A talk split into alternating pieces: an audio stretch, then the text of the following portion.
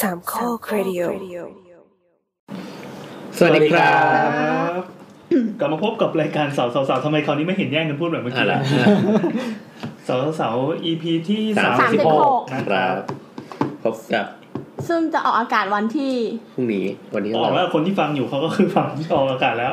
เจ็ดอะไรจ๊ะ คือวันนี้เรา ยี่สิบห้า เราอัดวันที่ 24 พฤศจิกายนนะครับ ครับ แล้วก็ออกอากาศวันที่ 25 พฤศจิกายนนะครับ ใช่ จริงๆแล้วเราอัดอัดห่างจากเขาวที่แล้วนานเป็นเดือนเหมือนกันเนาะ สามอาทิตย์อะ อืม ใช่เพราะคราวที่แล้วเราสแปร์ไว้ ส เยอะ ต็อ มาก ก ไว้เยอะมาก สต็อกไว้เยอะจนแบบพูดเรื่องที่มันผ่านไปแล้วนานๆมากๆเนี่ย เออ โชคดีที่ว่าน้ำยังกลับมาท่วมอยู่ขอบคุณ อืม มาก อัน ๆ นี้คือโชคดีเนาะ โชคไม่ดีสิวะ ครับชาวเพชรบุรีก็ไปฟัง EP น้ำท่วมด้วยนะ เอ้ยแต่มันมาจากไหนอะเพชรบุรีเคยน้ำท่วมเยอะอย่างนี้ อันนี้เราจะพูดเรื่องน้ำท่วมก่อนได้ไหมอ่ะ เอ้ย ได้ได้ เดี๋ยวก่อนดีเราต้องบอกเขาว่า ใครที่ได้มาฟังตอนเนี้ย ก็น่าจะดูไลฟ์ไปแล้ว เฮ้ อย่าลืม อ่ะงั้นเอาใหม่ อ่าพูดใหม่ ใครที่ได้ฟังตอนเนี้ย แต่ยังไม่ได้ดูไลฟ์ก็ไปดูซะ คือเรามีไลฟ์ด้วยเหรอ ใช่เรามีไลฟ์ใน Twitter เผื่อมีคนที่ พินไว้นะครับ พินไว้ในทวิตเตอร์นะครับ เผื่อมีคนที่ฟัง แอดสาวสาวสาวนะ ฟังย้อนตั้งแต่ 50 EP ถัดไปอะไรเงี้ยให้ย้อนกลับมาดูเขาจะไปหาดูไลฟ์ได้ไหม ก็ เราอธิบายใหม่แล้วกันว่ามันเกิดอะไรขึ้น มันมันก็จะมีอาสมมติว่าอยากดูให้เขาดูก่อนหาช่องทางดูให้ได้ก็คือทวิตเตอร์แอดสาวสาวสาวนะนะคะ เอ้ยใครผม แล้วก็ช่วงที่ทวีเนี่ยก็คือวันที่ 24 เดือนพฤศจิกายนปี 2017 ช่วงเวลาประมา สองทุ่มคณรึ่ง สองทุ่มครึ่ง สามารถไปย้อนดูได้ อืม แล้วก็ถ้าส ส มม มัย ติว่า นั้นเราก็ยังหนุ่มๆสาวๆกันอยู่ สมัยนั้นยังอ้วนอยู่แต่แต่ตอนนี้น้ำผอมแล้ว ส่วนถ้าใคร เกลียดเลยตอนไลฟ์แบบดูเหนียงยาวมาก สมัย พูดถึงใคร สมัยนั้นอะโบสไม่มีผมนะครับปัจจุบันก็อาจจะยังไม่มีผม อยู่ ปัจจุบันนี้นั่งร้านกันเลย สมัยนั้นถือว่ามีเยอะแล้ว สมัยนั้นอาจจะเป็นเจ้าเออหลวงพี่อยู่ตอนนี้เป็นเจ้าอาวาสแล้ว ใช่ สำนัก คณะ ทำ อำ ผ่า เภ น อ แล้ว เข้าเรื่องเถอะ เออแล้วก็ในไลฟ์เนี่ยเราก็จะบอกว่าเราอ่ะกำลังจะมีงานที่ตื่นเต้นมากก็คือ Get Talk Festival นะคะ โอ้โห ซึ่งยกกันมาทั้งจักกรวาล Get Talk เลยทีเดียวสำหรับ 9 รายการ รายการพอดแคสต์ อื หมดเลย ซึ่ง ยักษ์ใหญ่ ซึ่งเราก็คือเป็นหนึ่งในนั้นด้วย โดยที่เราอ่ะจะขึ้นเป็นคู่แรก เหรอ อืม เหมือนชมมวยเลยนะ อ๋อ คืองานเนี้ยมันจัดขึ้นวันที่ 17ธันวาคม 2560 เป็นวันอาทิตย์ เริ่มตั้งแต่บ่ายสามก็แสดงว่าบ่ายสามปั๊บเราจะเริ่มพูดเลย จริงอ่ะ คนจะมากันหรือยังวะ ใช่รีบมาก่อนนะคะ เพราะว่าที่บัตรอ่ะไม่มีตัวเลขใด ๆกำกับ ใครมาก่อนได้ก่อน ครับ ใครมาก่อนนั่งหลัง เออ เหมือนเวลาเข้าเรียน เออใครอยากดมกลิ่นคนพูดนะครับ ก็มาอยู่ข้างหน้านะครับ อืมในงาน อืม ในงานเนี่ยมันจะเป็นการจัดพอดแคสต์กันสดๆ แล้วไม่ใช่การจัดธรรมดาแบบที่เราทำด้วย นี่เราเรียกว่าธรรมดานะ อืม เพราะว่าในงานเนี่ยนอกจากจะจัดสดเรายังมีการแบทเทิลกันด้วยแบทเทิลก็คือเหมือนเอาสองรายการมาปะทะกันแล้วก็ Cross ปะทะกัน over ใช่ใช่มาครอสจักรวาลกัน แบบที่จักรวาลฮีโร่ต่างๆ ชอบท แบทเทิลที่เป็นแมลง บีเทิล ำนี่ช่วยแก้ด้วย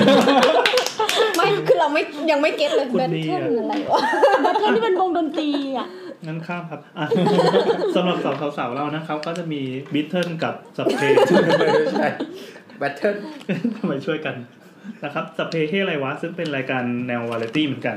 เหมือนกัน เหมือนกันใช้คำว่าเหมือนกัน เราอะไรดีเหร อ๋อ อ เหรอเราวาไรตี้ แต่ว่าคนอื่นน่ะ คนอื่นก็ชอบเอาเราไปพูดว่า เราเป็น เราอ่ะเป็นรายการวิชาการ อืม แล้วก็เป็นรายการที่มีสาระที่สุดเราสำหรับเก็บทอ เราอยากจะให้เห็นบรรยากาศในห้องอัดตอนนี้จริงๆใช่นะ ซึ่งเราอ่ะก็ หน้า จะ เริ่ม สา แดง ภาพตามตรงว่า เราอ่ะก็ฟังไม่ครบทุกรายการ อ๋อ เออถ้าสมมติว่าแบบ เออมีแฟนรายการคนไหนอ่ะฟังครบทั้งจักรวาลเก็บทอเลยก็มาคอมเมนต์เป็นวิทยาทานให้กับพิธีกรก็ได้นะ เสียง คะ นี่แบบ เสียงมันเข้าไปนะเว้ย ว่า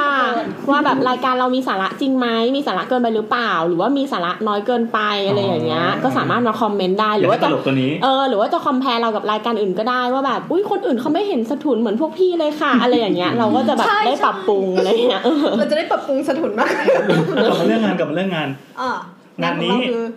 งานเกสท็อกเอ้ยพูดผิด Guest เก็บ Talk ทอ Talk เฟสติวั Festival เฟสติวัล ล นะครับ จัดวันที่ 17ธันวาย้ำอีกทีหนึ่ง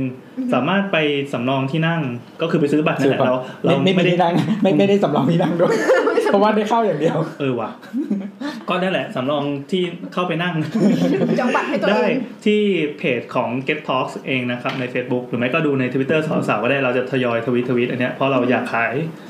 เพราะเราไม่มีโอชิเป็นของตัวเอง เท่านั้นยังไม่พอ เรายังมีแจกได้วยเปล่าวะ ใช่ ใช่ ก็เราอยากให้แฟน สำหรับคนเบี้ยน้อยไข่น้อย ๆของสาวๆๆนะครับ ครับ เออเพราะว่าคือบัตรบัตรใบหนึ่งอะครับ มันประมาณ สามร้อย เรียกว่า ประมาณ 259ดีกว่าไอ้พวกค่าธรรมเนียมต่างๆก็บวกบวกๆไปเวลาเราจะขายเราต้องพูดให้ถูกแต่เวลาเราแจกแจกเราต้องพูดให้แพง นั่นแหละ ก็นี่เราจะเล่าเรื่องแจกเลย นี่ไงอ่ะสำหรับคนที่ซื้อนะครับเพียง 259 บาทเท่านั้นโอ้โหโคตรสนุกเลยอ่ะต่อไปเป็นรางวัลแจก อ่ะ นะครับ คนที่แจกนะคะ รางวัลนี้มีมูลค่า 600 บาท เพราะว่าหนึ่ง หนึ่งรางวัลเท่ากับ 2 ใบ เออแล้วใบหนึ่งจะมีค่าธรรมนงธรรมเนียมอะไรจากเว็บที่มันใช้ตัดสังคใช่ม เหตุผลที่เราให้แบบหนึ่งรางวัลสองใบนะคะ ก็เพราะว่าเราอ่ะให้คนที่เรารักก็คือพวกคุณน่ะมาดู แล้วเราก็อยากให้คุณนะพาคนที่คุณรักมาด้วย อืม แต่ถ้าใครยังไม่มีคนรักนะครับ ก็เอาไปใบเดียวแล้วก็มาหาในงานแล้วกัน เออหรือหรือว่าใครไม่มีก็แบบเอาไปใบเดียวแล้วบอกว่าอีกใบอ่ะแจกให้ผู้หญิง หรือผู้ชายใครก็ได้ นั่งไปนั่ง นั่งลงเออ หรือไม่ก็เอาไว้ให้โบสก็ได้โบส ต้องการหนึ่ง คน ใบ ต้อง โบ การ สไม่มีตังค์ โอเค อ่ะนั่นแหละครับ ตอนนี้ก็เริ่ม มี ต อะ บ ไร ตีแย่งชิงกันกับรายการอื่นๆแล้ว เฮ้ย นะครับ เรายังไม่ได้บอกกติกาเลย เหรอเฮ้ยเดี๋ยวเราบอกสถานที่ก่อนสถานที่ คือไลฟ์แล้วมันมันเป็นอะไรวะคาเฟ่เหรอ อยู่นานา เอออยู่ที่ BTS นานา ลงสถานี BTS นานาปุ๊บเอออาจจะช้าหน่อยเพราะรถไฟฟ้าแม่งโคตรชอบเสีย โอ้โห ร้ายอ่ะ อ่ะถ้ารถไฟฟ้าเสียก็นั่งมอไซค์นะครับ เข้าไปให้ทันบ่ายสามนะเพราะเราจะเริ่มบ่ายสาม ก็รีบมารีบมา เดี๋ยว ได้ เรามาตั้งแต่บ่ายสองเลยมาก่อนก็ได้เจอเรา อ่าเขาก็มากัน ห สามทุ่ม หากคุณเป็นคนที่ชอบเดินเอาขอเลียมสวนสัตว์ และรักสัตว์ ขอให้รีบมา ถือบัตรมาใบเดียวนะครับท่านสมัคร แล้วสำหรับคนที่ อีกใบมาขายหน้า งานบันผี เร็วสิฟ้าจะไปสอบ เออเอออ่ะสำหรับคนที่อยากได้บัตรนะคะ เรามีกติกาง่ายๆก็คือ บอกว่าชอบตอนไหนที่เราจัดมากที่สุดและเพราะอะไรคำตอบที่ทำให้เรารู้สึกว่าเฮ้ยฟังจริง ๆ ว่ะประทับใจอะไรอย่างเงี้ย แล้วก็สินเสมอกับพวกเรานะคะ จะได้บัตรเข้ามาดู และเกือกกลัวกับพวกเราเป็นเวลาหนึ่งชั่วโมง ครับ ขอ ก็ คนที่ได้บัตรเตรียมป้ายไฟไปด้วย ครับซึ่งเอ่ออันเนี้ยครับก็คือหมายถึงว่าสามารถเอ่อทวิตลงไปในทวิตเตอร์นะครับ อืมอืม แล้วก็ติดแฮชแท็กสองอันนะครับ อันแรกก็คือแฮชแท็กสาวสาวสาว เป็น นะครับ เป็นภาษา เป็นภาษา ไท ไท ย ยนะ สะ ครั ก บ ดถูกกันใช่ไหมอะสาวสาวสาวเนี่ย ครับ สระเอสอสาราสาราอารอเรือกันละ โอ้โหแฮชแท็กสาวสาวสาวนะครับ แล้วก็แฮชแท็กอีกอันหนึงนะครับ get talks festival นะครับ talk me s ด้วยนะครับ อืม พูดสาระคืออย่างจบภายในแบบขมวดเดียวมาก จริงๆเราก็ควรจะวางตัวไว้ในการพูดทั้งหมด จะให้ไม่ตัวพูดสักำ นี่คือผ่านมาแปดนาที นะ หนูไม่ได้เลยเลยเออ อันนั้นก็ทั้งหมดก็เป็นงานขายของเนาะ อืม เอ๊ะเนี่ยรางวัลนั่นพูดไปหมดแล้วใช่ไหมอ่ะอ่ะ หม ได้ ด ได้ แล้วหมดแล้วนั่นแหละ โอเค แล้วถ้าใครที่ว่างนะครับ วันที่ 17ธันวาเจอกัน เอ้ยแล้วรับบัตรที่ไหนอะหน้างาน หน้างาน หน้างาน เดี๋ยวเราบอกเองเดี๋ยวเราบอกเอง อ่ะ เพราะ เดี๋ย เรา วเดี๋ยวถ้าคนที่ได้เดี๋ยวเรา DM ไปบอก อืม เออ ไม่บอก ถ้า ที่ไหน ถ้าเราทำเป็นเงียบๆก็ แปลว่าไม่มีคนได้เหรอเปล่าไม่มีคนเล่น โอเค มาแล้วสำหรับ EP นี้นะครับเนี่ยพอจะเข้าเรื่องแล้วพาก็ไปกินไก่ อะไรวะ ไม่เป็นไรเดี๋ยวน้ำพูดหรอก สำคัญกิน มัน ไก่ เพราะน้ำน้ำกินพูดก่อน มันอาบัตรนะเลยไปลง ก็วันนี้เข้าเรื่องก็ นี่ คือ เรา เรา เราขอตัดเข้าเพลงกันสิ อ๋อเอาเหรอเออเอองั้นเข้าเพลงเข้าเพลง แล้วทีนี้ก็เป็นรายการสาวสาวสาวครับ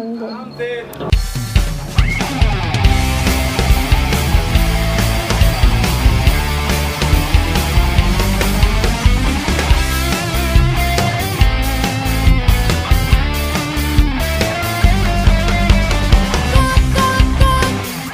ประตู เปิดออกดูว่าใครมา ก็อยู่สบายแล้วไม่นานแล้วใครจะมาปิดหัวใจ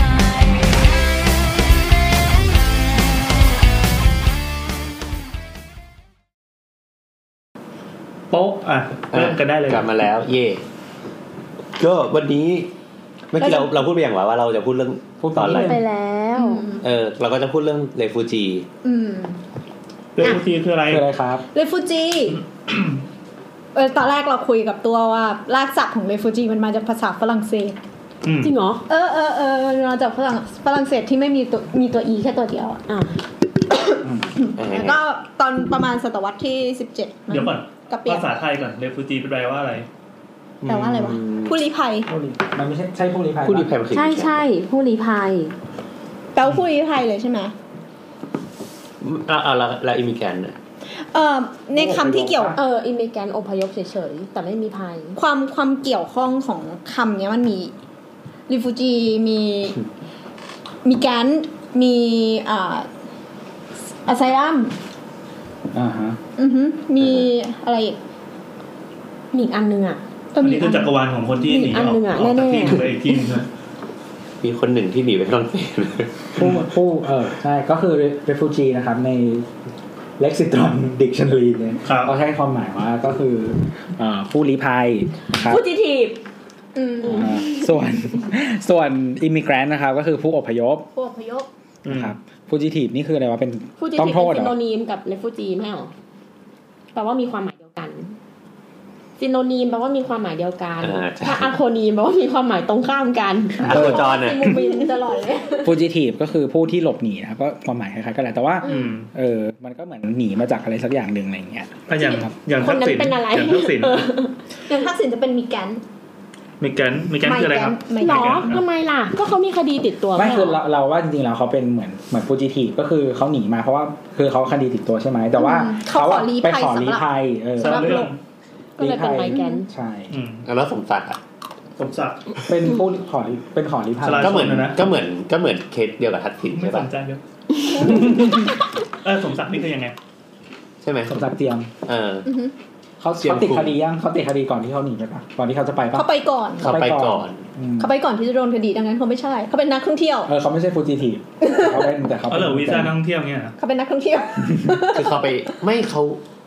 ถ้าวีซ่านักท่องเที่ยวมันต้องมีวันหมดอายุ เออ มั เขา ต้อ ไม่ ง ได้ กลัใบใบบมาได้แล้ว เลย ดิ ไม่เขาน่าจะเป็นอา y ซ u ัมซีเกอร์หรือเปล่าหมายถึงว่าแบบ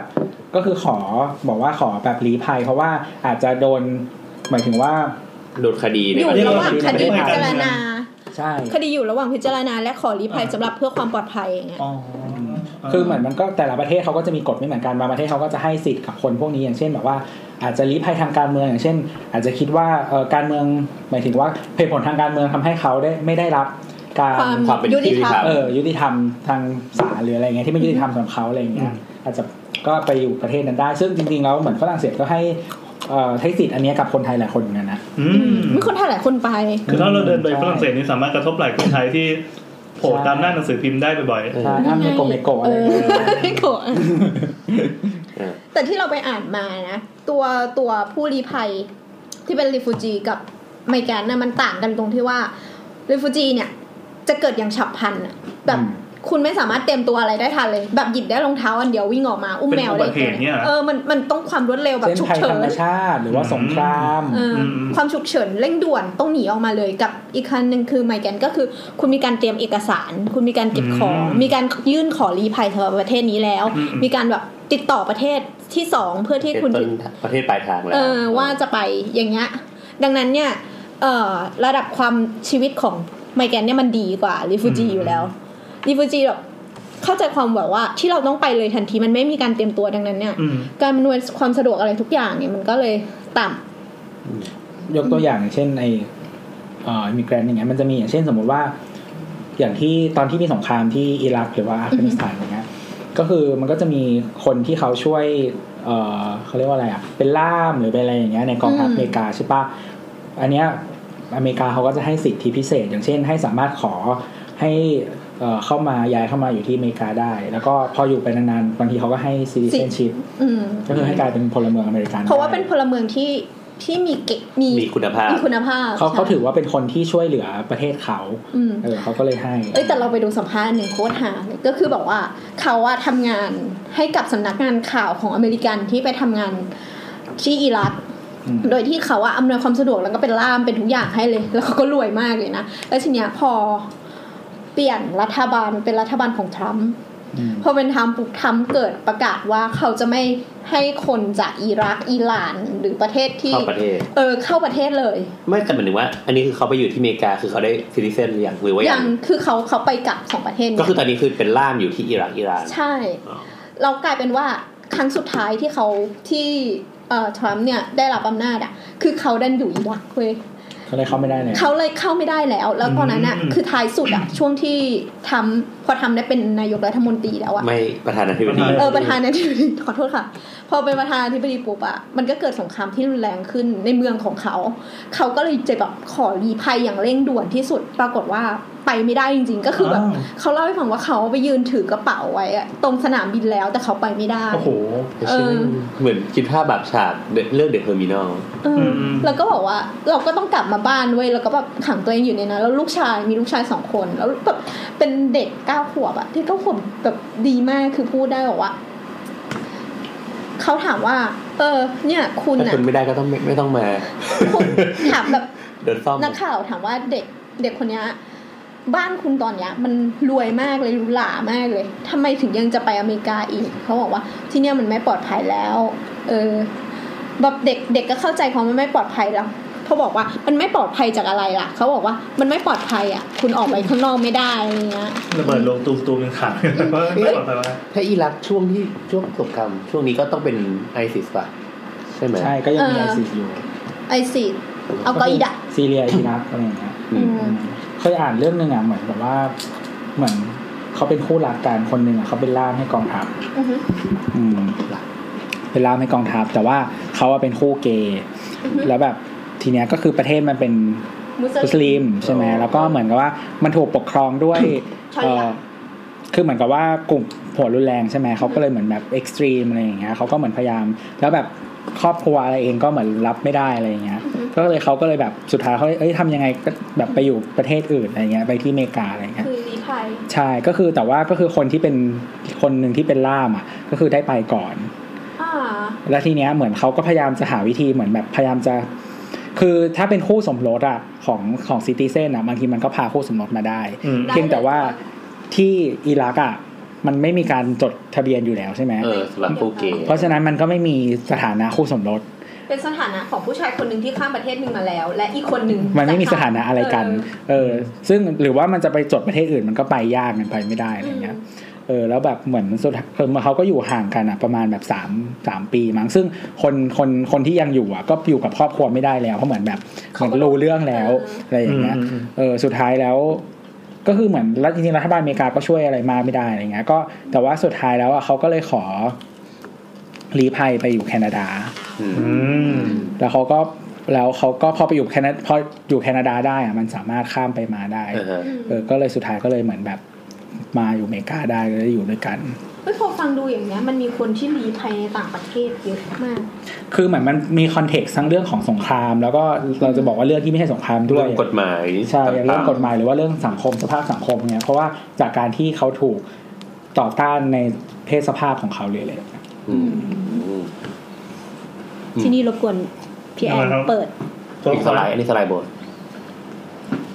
อ่ะมาแล้วครับ ซึ่งไม่มีอะไรเลย อันนี้คือน้ำทำ powerpoint มาทั้งหมดกี่ห สิบ น้าวะ สองหน้า สิ คือบ ส มี อหงห น้า น้า ปกไปหน้า หน้าปกไปหน้าหนึ่งละทำจัด เอ่อ อะไรครับ อันนี้มันเป็นข้อแตกต่างอ๋อ นี่เป็นเหตุผลสำหรับการที่ว่าเราอ่ะจะเป็น เราอ่ะจะถูกจำแบบเหตุผลอะไรที่เราถึงจะเป็นรีฟูจีอ่ะคือจะจะรี จำกัดค ภัยว ามเงี้ยเหรอครับ จำกัดความก็ได้อะ อ่า เมื่อกี้เขาพูดถึงคนต้องใกล้หนูก็ได้น้ำเสียงดัง เออนะ เออ ก็คือเหตุผลที่เราจะหนีเนี่ย ทางมันจะมีองค์กรหน่วยงานกลางของโลกอยู่ คือ UNHCR อืม ย่อมาจาก United Nation ฮิวแมนอะไรวะ Human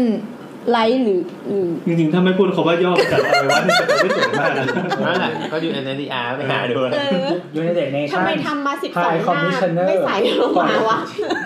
อ่ะแบบนี้ไป ยูไนเต็ดเนชั่นไทยคอมมิชชันเนอร์ for refugees อืม อืมอ๋ออันนี้คือเรฟฟูจีเลยเหรออ่ะ ใช่สำหรับ refugee โดยเฉพาะ จีเลย ครับ ครับสำนักงานใหญ่อยู่ที่เจนีวาสวิตเซอร์แลนด์นะครับ อืม ส่วนสำนักงานใหญ่ประจำภูมิภาคเอเชียแปซิฟิกนะครับ อยู่กรุงเทพแล้วครับ แต่เป็นประเทศที่แบบเออ เอ้ย เราจะไม่พูด เอ้ย เราพูดเรื่องนี้ก็ได้ เดี๋ยว นะ เดี๋ยวค่อยพูดหลังๆแล้วกัน อืม เราเตรียมมา อืม นี่ เดี๋ยวน้ำออก เดี๋ยวจะแพทให้พูดไวๆเลยกูขี้เกียจ ก็คือเหตุผลที่ทำให้อ่าให้เราเป็นเขินจังเลยอ่ะค่อยอยากพูดเลย อะไรวะ ก็คือเคสแรกเนี่ย ที่คือจะพูดไม่รู้เรื่องอ่ะ เออพูดไปเถอะมึงเรา เอลโบน โบทอยากกลับบ้านหนูอยากกลับ เอ บ้า ลโบนจะ น ถือตลับ เค ปัด ส ส่วน เคสแรกสำหรับการที่แบอกว่า โอเคที่เราจะทำให้เรารีภัยอ่ะ มันคือหนึ่ง ก็คืออีโคโนมิกไมแกนเนี่ย อ่ะ คืออะไร อ ครั ย่างแรกก็คือส่วนใหญ่ที่เราจะเห็นเนี่ย เราจะเห็นในรูปแบบของสลัม อีกคนหนึ่งเหมือนกันเหมือนแบบรีภัยเพราะเหตุผลทางเศรษฐกิจเนี่ยเหรอ ใช่ อ่า หนีความยากจน ให้ให้คิดว่ามีประเทศอะไร ที่มีเหตุการณ์อย่างเงี้ยเกิดขึ้นต้องมีภูมิภาคเลยก็ได้ เอ่ออ่ะเดี๋ยวโรฮิงญาตัดไปก่อนเพราะไม่ใช่ อืม เอ่อบังคลาเทศเหรอ ไม่ใช่ อันนี้เคสที่เรายกมาคือโซมาเลีย อื โซมาเลียเป็นประเทศที่ แอฟริกายู่ แอ ใน ฟริกาอยู่ แอฟริกันเหนือป่ะ เอธิโอ ใกล้ เปี ๆทะเลย แดง อืมอยู่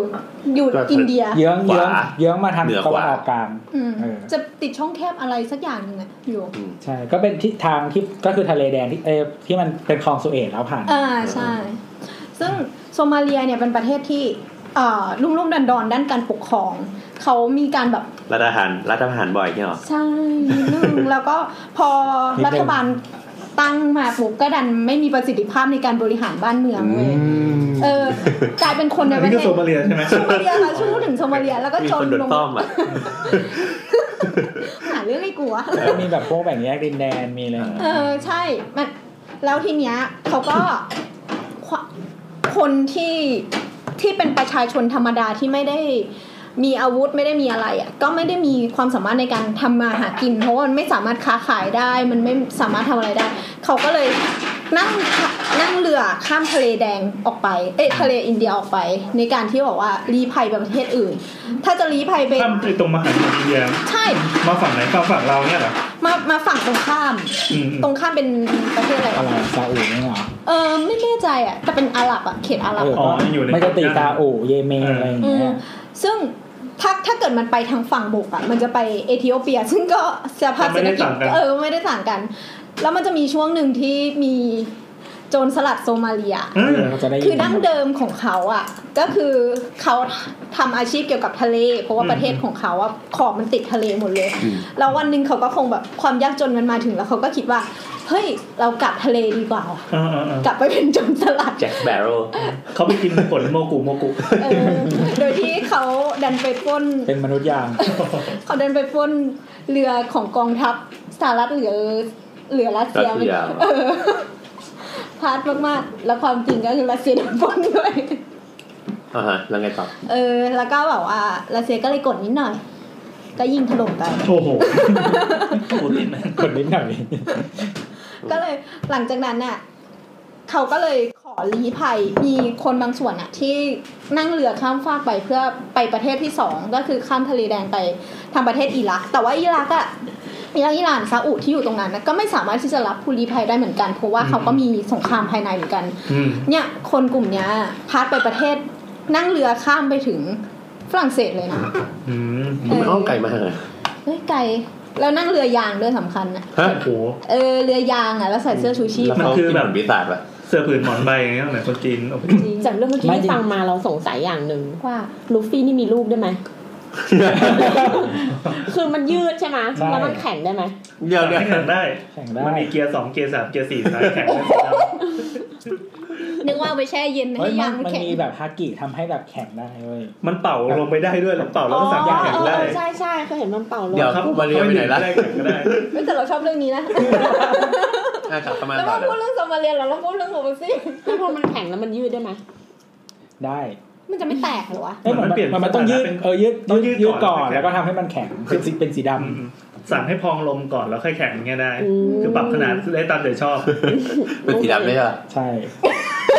ไม่เปลี่ยนสีได้ด้วยเหรอเฮ้ยจริงเหรอ ก็เพราะแข็งแล้วมันจะเป็นสีดำ เอ้ยเดี๋ยวกลับเข้ามาเลย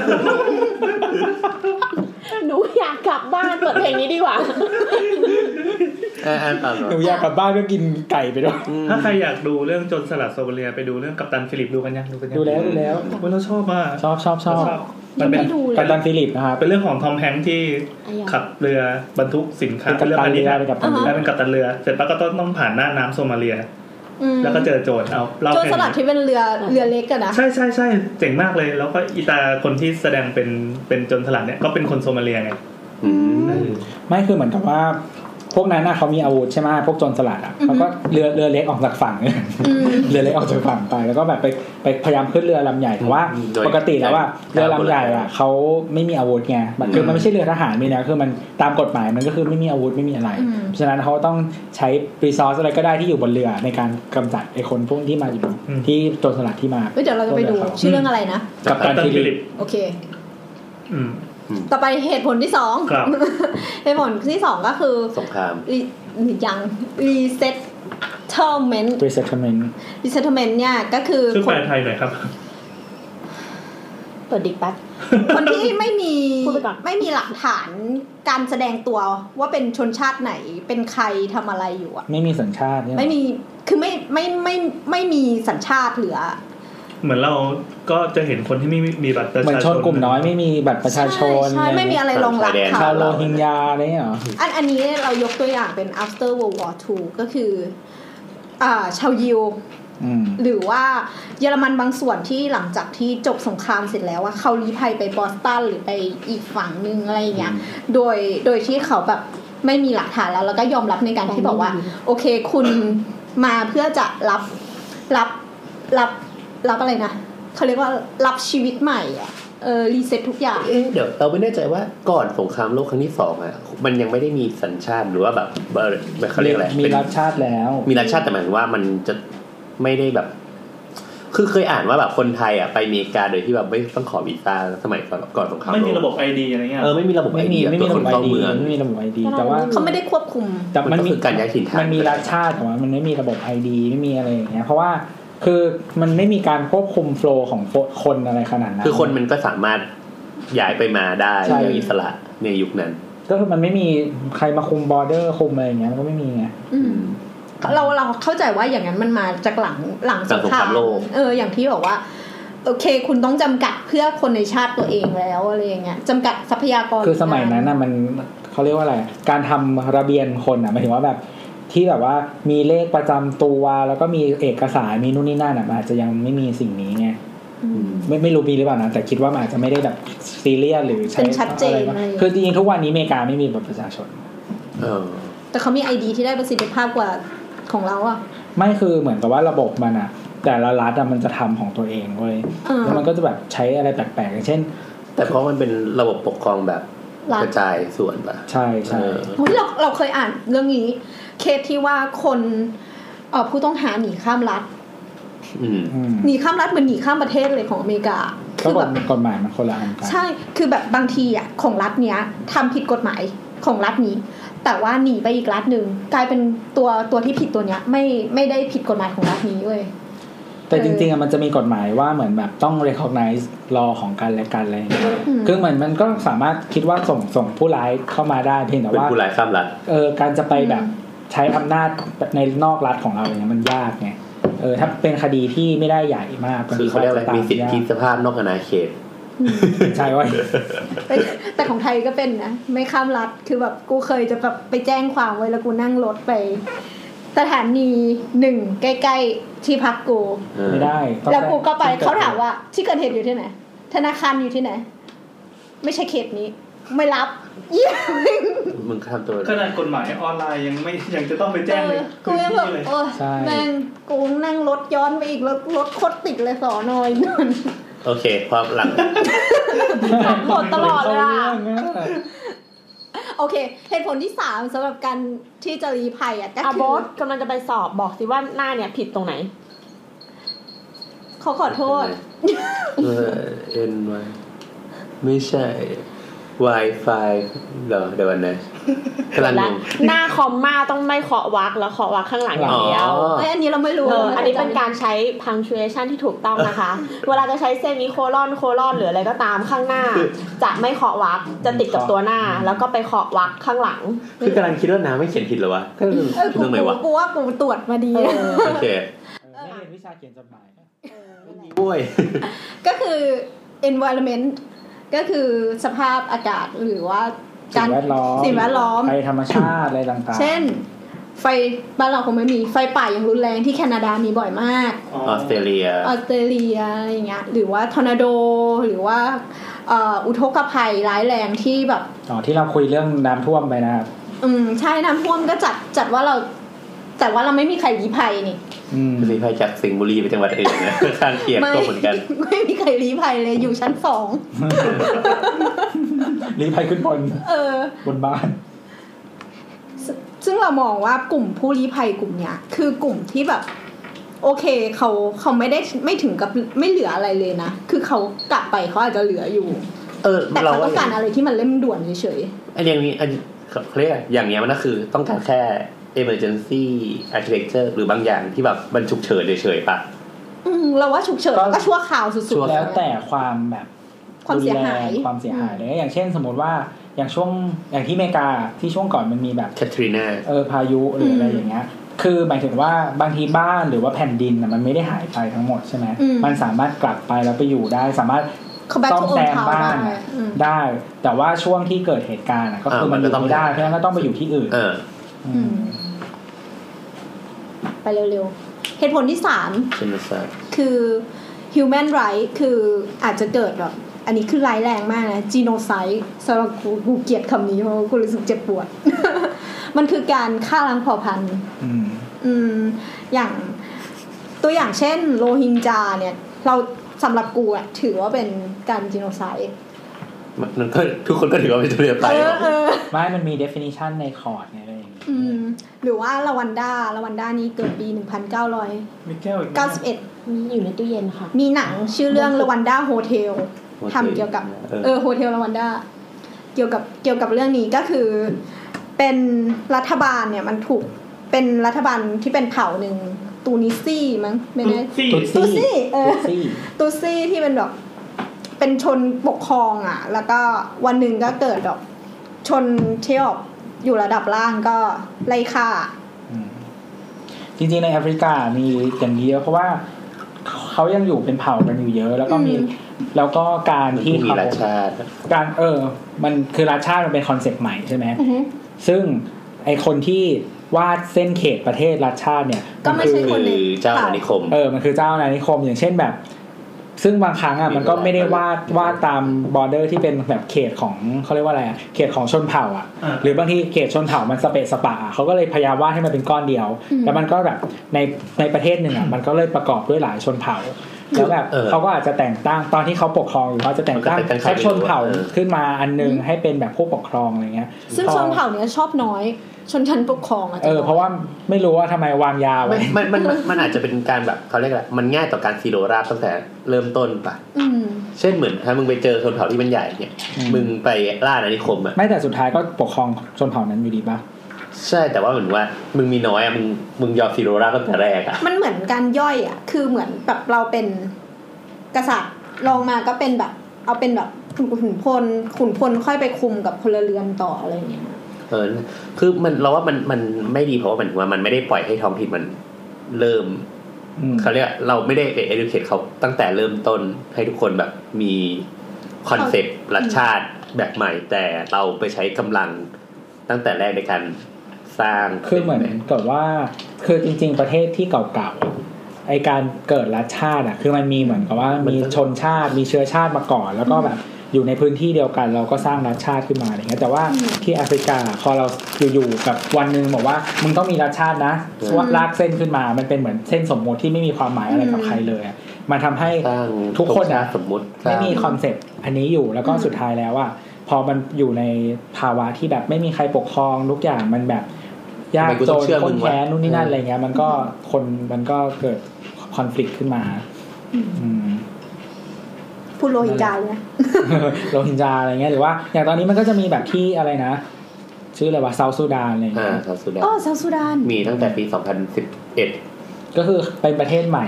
เหมือนเขาแยกตัวมาจากซูดานแล้วก็พอมีเหมือนแต่ว่าตอนแยกตัวใช้วิธีโหวตนะก็คือใช้ประชาธิปไตยในการโหวตแบบ เออ ว่าจะแยกตัว แล้วทำไมมันถึงเรายังไม่ได้ แล้ อ่า วน เลย พอแยกออกมาปุ๊บอะก็เป็นเรื่องชนเผ่านี่แหละ มันก็มีการฆ่ากัน อืม นั่นแหละ เพราะว่าปี 2016 ทอมฮิลันตันไปรวมกับยูนิเซฟในการไป เซา หรือหรือว่าอย่าง สุดา กรณีอย่างของพม่าก็คล้ายๆกันแบบที่แบบมีรวมหลายๆเผ่า ใช่ แล้วก็ ใช่ ค่อย โรฮิงญาเนี่ยเป็นปีหลังปี 1945 ก็คือ พอได้รับการปลดแอกจากอังกฤษหรือเฟดอังกฤษปุ๊บอ่ะก็ในพลองซานที่เป็นพ่อขององซานตัวเนี้ย อืม องซานคนเนี้ยก็คือเขาเล็งเห็นแต่ว่าชนกลุ่มน้อยอะ่ะเข้มแข็งเว้ยแล้วสิ่งที่จะทำให้พม่าเป็นพม่าได้อะคือรวมชนกลุ่มน้อยซะเขาก็เลยแบบก่อนที่จะได้รับการปลดแอกอะ่ะเขาก็ไปคุยกับบรรดาชนกลุ่มน้อยว่าโอเค เดี๋ยวเราจะทำอย่างนี้นะ เราจะเป็นซิติเซนแล้วเราจะเป็นแบบเป็นพลเมืองร่วมกันอะไรอย่างเงี้ย ปรากฏว่าพอ โดนรัฐประหาร โดนฆ่าเลยล่ะเออ อืม พ่อองซานเนี่ยโดนฆ่า เสร็จแล้วก็กลายเป็นว่าสนธิสัญญาที่ไปทำกับบรรดาชนกลุ่มน้อยอ่ะมันถูกมันถูกละเลยไป อืม แล้วก็ถูกเปลี่ยนเป็นรัฐบาลทหาร อืม ซึ่ง รัฐบาลอาหารนะดันออนแอร์กับชนกลุ่มน้อย เราก็เลย คือไอ้คนเนวินปะ เนวินเปล่าไม่แน่ใจ แล้วก็สู้กับตอนเนวินที่เป็นไทยใหญ่ปะ น่าจะน่าจะชื่อนายคนเนวินอาจาร เอ ย์ อแล้วก็สู้สู้กันก็คือกลุ่มไทยใหญ่หรือกลุ่มกลุ่มชนกลุ่มน้อยในพม่า คือเขาก็ไม่ได้อ่อนแอไงเขาก็ค้ายาค้าอะไรเขาก็มีเงินหรือว่ามีแบบกำลังที่จะซื้อปืนมาเพื่อต่อสู้กับรัฐบาลเนี้ยการแล้วโรฮิงญาเนี่ย เป็นมุสลิม อืม ที่ไม่มีอาวุธ ไม่ได้ติดอาวุธเป็นมุสลิมที่ ชนกลุ่มน้อย เป็นชนกลุ่แม่มน้อยที่อ่อนแอไง อืม ก็เลยแบบโดนโดนเยอะสุด ถ้าถ้าเป็น เออดุมลี่ ถ้าเป็นถ้าเป็นไทยใหญ่อะไรเงี้ยเขาก็เข้าป่าแล้วก็จับปืนเขาก็สู้ได้ไง อืม ทหารก็ตามไปไม่ได้แล้วอะไรอย่างนี้ปริญญาเขาโดนริบรอนสิทธิก็คือไม่ได้ให้รับการเป็นซิติเซนของพม่า ไม่ได้รับการศึกษาอาชีพก็ไม่ได้ ก็คือพอไม่มีไม่มีไอดีแล้วอะ่ะเขาก็ไม่มีการทำไม่มีใครอยากจ้างคนที่ไม่มีไอดีแล้วไงทีนี้เขาก็เลยลี้ภัยไปบังคลาเทศศรีลังกาบ้างอะไรอย่างเงี้ยมาไทยบ้าง รวมรวมทั้งมันมีกระบวนการที่ทำให้ เขาไม่ได้คิดว่าเขาเป็น เขาเหมือนเขาเรียกไม่ได้คิดว่าเขาเป็นคนหรือว่าอะไรอยู่างงี้หรือเปล่า คือเหมือนกับว่าเดี๋ยวก่อนนะย้อนกลับไปตอนช่วงที่อังกฤษอยู่อะเหมือนจริง ๆ แล้วอะออริจินอลแล้วคนกลุ่มเนี้ยน่าจะมาจากบังคลาเทศเนี่ย เออ อืม แต่ว่าทีเนี้ยพออังกฤษอ่ะก็คือ treat แผ่นดินก้อนเนี้ยปากีสถานอินเดียบังคลาเทศพม่าด้วยนะ ก็คือตัด อืม ตัดเค้ก มันเป็นก้อนทั้งหมดเขาถือว่าเนี่ยเป็นประเป็นพื้นที่ของของที่อะไรนะ ของ British Empire อะ เออ แต่เพราะฉะนั้นในยการกวาดต้อนแรงงานไปมาภายในพื้นที่เนี้ยมัน มันเลยไม่ได้แปลกใช่ปะล่ะ เออมันคือเรื่องปกติ เพราะทุกคนอยู่ประเทศเดียวกัน ทุกคนเป็นแบบ British Empire เออทุกคนอยู่ในเครือจักรภพอะไรอย่างเงี้ยซึ่งจริงๆอ่ะมันมีแบบการกวาดต้อนคือเพราะอินเดียเป็นประเทศที่มีประชากรเยอะมาตั้งนานแล้ว กวาดต้อนคนจากอินเดียไปที่อื่นๆมากมายทั่วโลกไม่ใช่แค่แบบในโซนนี้เท่านั้นอะไรเงี้ยงั้นกวาดต้อนไปมาแต่พอตอนหลังเนี่ยพอเขาให้อิสเอ่อให้อิสรภาพสำหรับทุกประเทศให้กลายเป็นประเทศขึ้นมา มันทำให้ไอคนที่มีการกวาดต้อนไปมา มันกลายไปเป็นเหมือนแบบเป็นชนกลุ่มน้อย จากคือถ้าเขาอยู่ที่บังคลาเทศเขาอาจจะไม่ใช่ชนกลุ่มน้อยเพราะทุกคนส่วนใหญ่นับถืออิสลาม ค่ะ เออแต่ว่าดันโยกคนกลุ่มเนี้ยไปไว้ที่พม่าซึ่งคนส่วนใหญ่นับถือพุทธ ใช่ เนี่ยมันก็จะมีคอน FLICT ขึ้นมา เป็นเป็นพูดสายแข็งด้วยว่า พูดสายแข็งพูดวอริเออร์ อืม เออเออนั่นแหละ อ๋อที่ล่าสุดมีศิลปินเบลเยียมปะจะคืนรางวัล เพราะว่ามาจากสถาบันเดียวกับที่ องซานซูจีได้ องซาน ก็คือโนเบลพีซไพรส์นั่นแหละ เราไม่รู้ว่าสถานะตอนเนี้ยองซานเป็นนักโทษหรือ เป็น คือจริงๆเขาตอนนี้เขาถือว่าเป็นเหมือน เป็น ก็เป็นเหมือนผู้บริหารประเทผู้อยู่ศเบื้องหลัง แหละ แต่ว่าเขาไม่สามารถรับตำแหน่งสูงสุดในรัฐบาล เขา ได้ ก็ยังทำอะไรไม่ได้เรามองว่าเขาทำอะไรไม่ได้ เพราะว่าไม่แต่คือเหมือนเขาอะจริงๆเขาเหมือนเหมือนเขาเรียกว่าอะไรอะเหมือนเป็นคนที่จริงไปเป็นเขาว่ากันว่าเป็นคนที่มีอำนาจแล้วในรัฐบาลเพียงแต่ว่าเขาไม่สามารถรับตำแหน่งจริง ๆ ได้ เพราะว่าเหมือนก่อนที่รัฐบาลทหารอาจจะลงไปเขาก็ตั้งกฎอะไรขึ้นมา ว่า เพื่อไม่ให้ ห้า องศาม ล เขียนไว้ในรัฐธรรมนูญเลย อะไรวะแบบเป็น มี ลูกชาวต่างชาติอะไรประมาณเนี้ย เออ คือเหมือน มี ตั้งใจ แต่งงานกับชาวต่างชาติด้วย เออออกกฎมาเพื่อกันองซานซูจีโดยเฉพาะ ม แต่ถ้ากันแล้วทำไมให้เป็นทางพฤตินัยอ่ะ เพราะว่าโดนนานาประชาชน คือเหมือนกับว่าเขาก็อารมณ์แบบคอม p r o m i s e อะไรอย่างเงี้ยเพราะว่า อืม เหมือนประเทศมันก็โดนอะไรเยอะจาก ประเทศ กด ปิด ดัน มา จากเมืองนอ 20 ก ปีแล้ว แล้วก็ได้รับการช่วยเหลือจากต่างประเทศมาตลอดแล้วทีเนี้ย พอเกิดเหตุเยอะๆขึ้นนะต่างประเทศก็กดดันโดยการที่ว่าจะไม่ให้การช่วยเหลือหรือเงินหรืออะไรสักอย่างหนึ่งอะไรพม่าก็เลยต้องยอมรับแบบเงื่อนไขของต่างประเทศว่า โอเค เขาจะเป็นประชาธิปไตยโดยการมีการเลือกตั้ง แล้วก็ให้องซานขึ้น อืม แต่ว่าในสภาพความเป็นจริงอะองซานก็ไม่มีอำนาจเหมือนเดิม ก็หมายถึงว่าก็ใส่ใส่ข้อแม้ไว้นิดนึง อืม ก่อนออกเออโอเคประมาณนี้ ส่วนเหตุผลที่สองเหตุผลสุดท้ายก็คือสงครามในประเทศที่จะทำให้เกิดการเคลื่อนย้ายของกลุ่มคนออกนอกประเทศตัวเอง อืม อันนี้เรายกตัวอย่างซีเรียกับอัฟเอ่ออั อั ฟ ฟากากนิ นิ ส สถาน ถาน เออ ก็น่าจะรู้แล้วไอ้สง อืมซีเรีย สงครามในซีเรียกับอัฟกานิสถานก็คือเหมือนต่อต้านไอซิสเลยแต่คือตอนนี้มันเป็นที่ที่ไอซิสยึดครองอยู่หลาย ๆ หลาย ๆ พื้นที่ในประเทศเขาอะไรอย่างเงี้ย ไปฟังสุรชาติบำรุงสุขเนี่ย ซึ่งเหมือนกับว่า มันก็ทำให้คือพื้นที่มันก็มีการต่อสู้กันตลอดเวลา เพราะฉะนั้นการใช้ชีวิตประจำวันอ่ะมันแทบจะทำไม่ได้ เพราะว่ามันจะมีความไม่ปลอดภัยจากการสู้รบอะไรอย่างเงี้ยการค้าก็ทำลำบากอาชีพอย่างอื่นก็ทำยากอะไรอย่างเงี้ย คำสุดท้ายที่ฟังก็คือเขาบอกว่า โอเคไอซีอาจจะโดนปรับ ไปจนแบบจนแบบถือว่ารัฐเนี้ยไม่มีไอซีแล้ว คือแบบอ่ายูเอ็นประกาศว่าไม่มีไอซีแล้ว แต่การก่อการร้ายแบบเขาเรียกอะแบบแบบยุคใหม่มันไม่จำเป็นต้องแบบมีฐานที่มั่นแล้วไง ใช่ใช่ แต่คือ พราะว่า เหมือนกัน ครืข่ย การยึดฐานที่มั่นตอนนั้นน่ะ คือมันมีเหตุผลประมาณสองสามเรื่องอย่างเช่น เรื่องหนึ่งอ่ะก็คือเหมือนกับว่าแน่นอนว่าเขาอยากจะตั้งรัฐประเทศของตัวเองใช่ ใช่ ไหมอีกเรื่องหนึ่งอ่ะก็คือเรื่องเงิน เพราะว่าการที่เขาอะยึด ไป พื้ ยึ น ด ที่ตรงนั้นอ่ะ น้ำมัน เออมัน ไปยึด เป็นแหล่งน้ำมัน อือฮึ แล้วเขาอะก็สามารถแบบเอาเงินจากการขายน้ำมันอ่ะมาสนับสนุนกิจการก่อการร้ายหรืออะไรต่างๆของเขาได้ ชื่ออะไรนะ ชื่ออะไรอะ อัสซา ไม่ใช่ไม่ใช่หัวหน้าชื่ออะไรนะบักดาดี้ โดยที่เราไม่ว่า คืออะไรก็ไม่รู้ เอ จำ อ ไม่ได้อันยาก เอ้ยแต่ท้าเนี่ยอยากไปฟังต่อเราแนะนำให้ฟังไปเซิร์ชใน YouTube ก็ได้ว่า documentary club อะแล้วก็จะมีตอนที่แบบ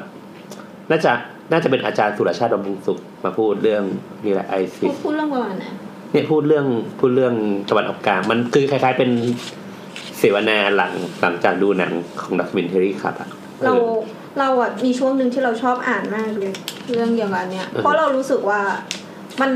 มันประหลาดอ่ะที่จู่ๆอ่าคนอิสลามก็กลายเป็นแบบเนี้ยสำหรับเราเราชอบอิสลาม เราชอบเราชอบความแบบพีชของเขาอ่ะ อืม เราเคยไป เรามีเพื่อนพักอยู่หอพักอิสลามทั้งที่เป็นพุทธนะ อืม เออแล้วเราก็ไปหามันอะแล้ววันนั้นนะมันเหมือนเป็นวันที่ก่อนถือศีลอดหรืออะไรประมาณเนี้ย เราเราเห็นเด็กวัยรุ่นอะมานั่งนั่งอ่านอันกุรอานโดยที่ว่าเด็กโตอะสอนเด็กเล็กอะแล้วเรารู้สึกว่าเฮ้ยเราไม่เคยเห็นภาพอย่างเงี้ยในในศาสนาอื่นอะแล้วเรารู้สึกว่ามันพีคมากเลยมันแบบมันแบบดูสงบมากเลย อืม แล้วเราเอาหมูยอเขาไปกินในหอได้ปะโอ้โห เฮ้ยแต่แต่เขาเขาโอเคนะขา มันก็เป็นเรื่องของแบบแบนเนี่ย ไม่คือเราเคยอยู่หอที่เจ้าของเป็นแบบมุสลิม เออโอเค แต่เขาก็ไม่ได้มีกฎเลยนะ ก็ก็ทำอะไรก็ท เขาโอเค ำ นั่นแหละเออแต่ว่าจริงๆอ่ะในประเด็นแบบตะวันออกกลางสงครามอะไรจริงๆมันมีตั้งหลายหลายเรื่องไม่ใช่แค่ก่อการร้าย ไม่ใช่แค่กลุ่มไอซิสหรือว่าการที่ชาติตะวันตกเข้ามามันมีแบบสงครามกลางเมืองที่มีอยู่แล้ว อย่างเช่นเหมือนแบบอย่างที่อิรักก็มันจะมีชนกลุ่มน้อย ที่เรียกว่าเคิร์ดใช่ไหม เออ ก็เขาก็ต่อสู้กับรัฐบาล เพราะว่าเขาอยากได้มัน ได้ปัดแยกประเทศ แยกประเทศเออซึ่งจริงๆอ่ะคนเคิร์ดอ่ะคือเหมือนกับว่ามันจะเป็นเรื่องระหว่างประเทศด้วย เพราะว่ามันมีคนเคิร์ดที่อยู่ในประเทศอื่นด้วยทั้งอิหร่าน ซีเรีย ตุรกี ซึ่งเหมือนประเทศอื่นอ่ะคืออิอิหร่านเองหรือว่าตุรกีที่ยังมีรัฐบาลเข้มแข็งอยู่อ่ะเขาอ่ะก็ไม่อยากให้เคิร์ดในอิรักอ่ะได้รับอิสรภาพได้ไม่สามารถไม่อยากให้ประกาศอิสรภาพเป็นประเทศใหม่เพราะว่า เพราะมันจะมีคนกับเคิร์ดของเขา เออเพราะมันกลัวโดมิโนเอฟเฟกต์ว่าแบบคนเคิร์ดในประเทศตัวเองอ่ะก็จะไปเข้าร่วมหรือว่าจะขออิสรภาพด้วย จริงๆ ตรงอาหรับเนี่ยมันโคตรอ่อนไหว ไม่มันมันมันมีหลายประเด็นเว้ยคือมันมีประเด็นของเรื่องของอาหรับสปริงด้วย อ่า ซึ่งไออาหรับสปริงตอนนั้นน่ะก็แบบระเบิดแบบมากมายอ่ะเออ แต่ว่ากระแสอาหรับสปริงมันก็ก็เงียบเกับหมดแล้วนะ เฮ้ยเราเรามองว่ามันอย่างนี้เว้ยอาหรับสปริงอ่ะมันคือการเหมือนเป็นจุดชนวนอ่ะ ให้ให้ ใช่ ทุกประเทศอ่ะ ใช่ เกิดการเคลื่อนไหวเว้ยตอนเนี้ยคือมันไม่ต้องระเบิดแล้วไง แต่ว่าเราทุกคนต่างรู้ว่ามันจะเกิด คือเราเราว่าตอนเนี้ยกระแสอาหรับสปริงมันมันมันที่มันสุดท้ายในอาหรับสปริงมันถูกทำลายไปแล้วอะ อ่า ในในซีเรียเพราะว่าอย่างอียิปต์ตอนเนี้ยก็หยุดไปแล้ว ที่มันเกิดขึ้นแบบ เกือบทั่วทั้งแบบผืนตรงนั้นนะก็ก็เงียบไปหมดแล้วสร้างหมดแล้วอะไรเงี้ย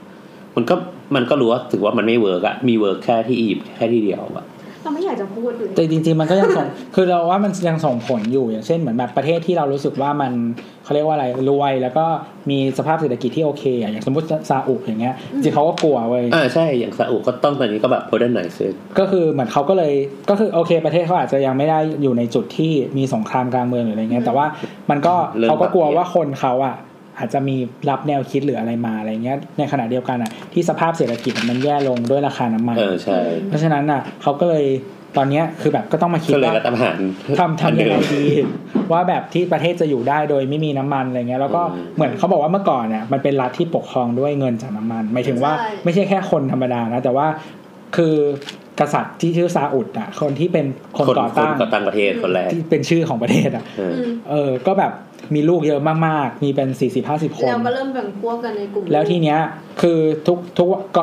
มันพีซฟูลมาตลอดเพราะว่ารัฐบาลอะมีเงินจ่ายให้ทุกคนมึงแบบ ทุกคน อยากจะ อิ่มท้อไปง เป็นอยากจะไปใช้ที่อะไรก็ไปอะไรเงี้ยแต่พอวันหนึงแบบอ้าวรัฐบาลไม่มีเงินถังแตกแล้วอะราคาน้ำมันมันแบบ ร่ว ตกลงมาก ซึ่ อะ แบบ ไม่มีเงินแล้วอะ เกินครึ่ง เออคือแบบ พวกเนี้ยก็คือมันควบคุมด้วยเงินไม่ได้แล้วไงมันต้องควบคุมด้วยอย่างอื่นอำนาจหรืออะไรอย่างเงี้ย นี่เรื่องนี้สอนให้รู้ว่าเงินซื้อทุกอย่างนะ มากพอ เออถ้ามาพอเออ ใช่ นั่นแหละครับ ก็เลยบอไอเนี่ยสงครามมันก็เลย นี่แหละ คือพวกสงครามที่เราพูดกันมาตั้งนานเนี่ย มันเกิดขึ้นในช่วงแค่หลังปี 2000 ที่ผ่านมานี่เองปะ เออมันต้อง เออมันต้องเป็นเคสเป็นเคสไปอะ จริงๆมันก็มีมาตลอดนะอย่างในยุโรปก็มีอย่างแบบโคโซโว เออ อะไรอย่างเงี้ย อันหมายถึงว่าพวกพวกกลุ่มอาหรับต่างๆเนี่ย อาหรับมันก็มี เป็นก้อน น่าจะหลัง กลมๆ สองพันเจ็ดสองพันแปด จริงๆก่อนหน้านั้นน่ะมันก็มีแต่ ว่ารูปแบบมันก็เปลี่ยนไป เออเออ แล้วมองว่ามันรุนแรงขึ้น เออแต่มันอาจจะรุนแรงขึ้นด้วยแบบเงินหรือว่าด้วยอะไรต่างคือเหมือนต้องเข้าใจก่อนว่าก่อนหน้าเนี้ยไปนานๆเลยอะครับ ตอนที่น้ำมันอ่ะยังไม่ได้แบบมีผลขนาดนี้หมายถึงว่า มันลิตรได้ยี่สิบบาท คื 16 อบ าท คือตอนแรกอ่ะมันมันเหมือนกับว่า คนที่ไปพบเจอน้ำมันในประเทศอาหรับต่างๆ ก่อนหน้าเนี้ยอาหรับทุกประเทศอะเป็นประเทศยากจนหมด อืม อืม แล้วทีเนี้ยวันหนึ่งอ่ะที่แบบบริษัทต่างชาติอ่ะเมื่อก่อนมันเรียกว่าอะไรวะเซเว่นซิสเตอร์มั้งคือบริษัทน้ำมันใหญ่สุดของโลกอ่ะ เซเว่นซิสเตอร์ที่น้ำตกเจ็ดสาวน้อยวะ ไม่ป้ายมันเขียนอย่างนี้จริง อื ๆ ป้ายมันจะไม่เขียนทับศัพท์ว่าแบบเซเว่นไม่ไม่จะมาเขียนภาษาศัพท์ว่าอะไรวะน้ำตกสาวน้อยอะไรอย่างเงี้ยไม่ใช่ มันเขียนเซเว่น เซเว่นซิ ซิ ส ส เต เต อ อร์ ร์วอเตอร์ฟอล มาถึงว่า อืม เออเออไง ฝ ต่อ รั่งงงนะ นั่นแหละ ฝรั่งงงนะเหมือนถนนวิทยุอะแล้วก็เป็นไว Wireless Road อ่ะนั่นแหละ แล้วทีเนี้ยอะไรนะ ก็เหมือนกับว่า คือมันมีบริษัทใหญ่ๆ แต่ว่าเดี๋ยวนี้ก็เหลือไม่ถึงนั่นแหละ มันก็เหลือแบบพวกแบบ Exxon Mobil อืม เออแบบเชลอะไรเงี้ย Royal Dutch Shell British Petroleum นี่นั่นอะไรเงี้ย อืม ก็ทีเนี้ยไอ้พวกเนี้ยก็คือเหมือนแบบก็ไปเจอแหล่งน้ำมันในพื้นที่ประเทศอาหรับนี่แหละ อืม แล้วก็สุดเหมือนกับว่าก็มีการแบบขุดน้ำมันนี่นั่นขึ้นมา ก็ทำให้ประเทศอาหรับทั้งหลายแหล่มันรวยขึ้นมา อืม เราเราคิดว่าอย่างนี้ด้วยว่ากลุ่มเจ้าของพื้นที่ที่ดินนะเขาไม่ได้แบบปล่อยให้ต่างชาตินะมาขุดโดยที่แบบไม่ทำเงื่อนไขอะเขาทำเงื่อนไขเขาเลยมีเงิน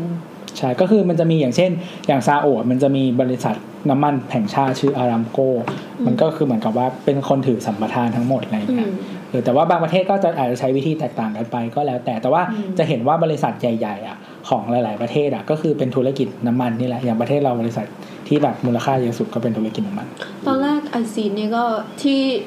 ไอซีที่กล้าต่อสู้กับอ่ารัฐบาลของซีเรียได้ก็เพราะว่าเป็นกลุ่มเจ้าของน้ำมันเยอะ อืม มีเงินทุนหมุนไง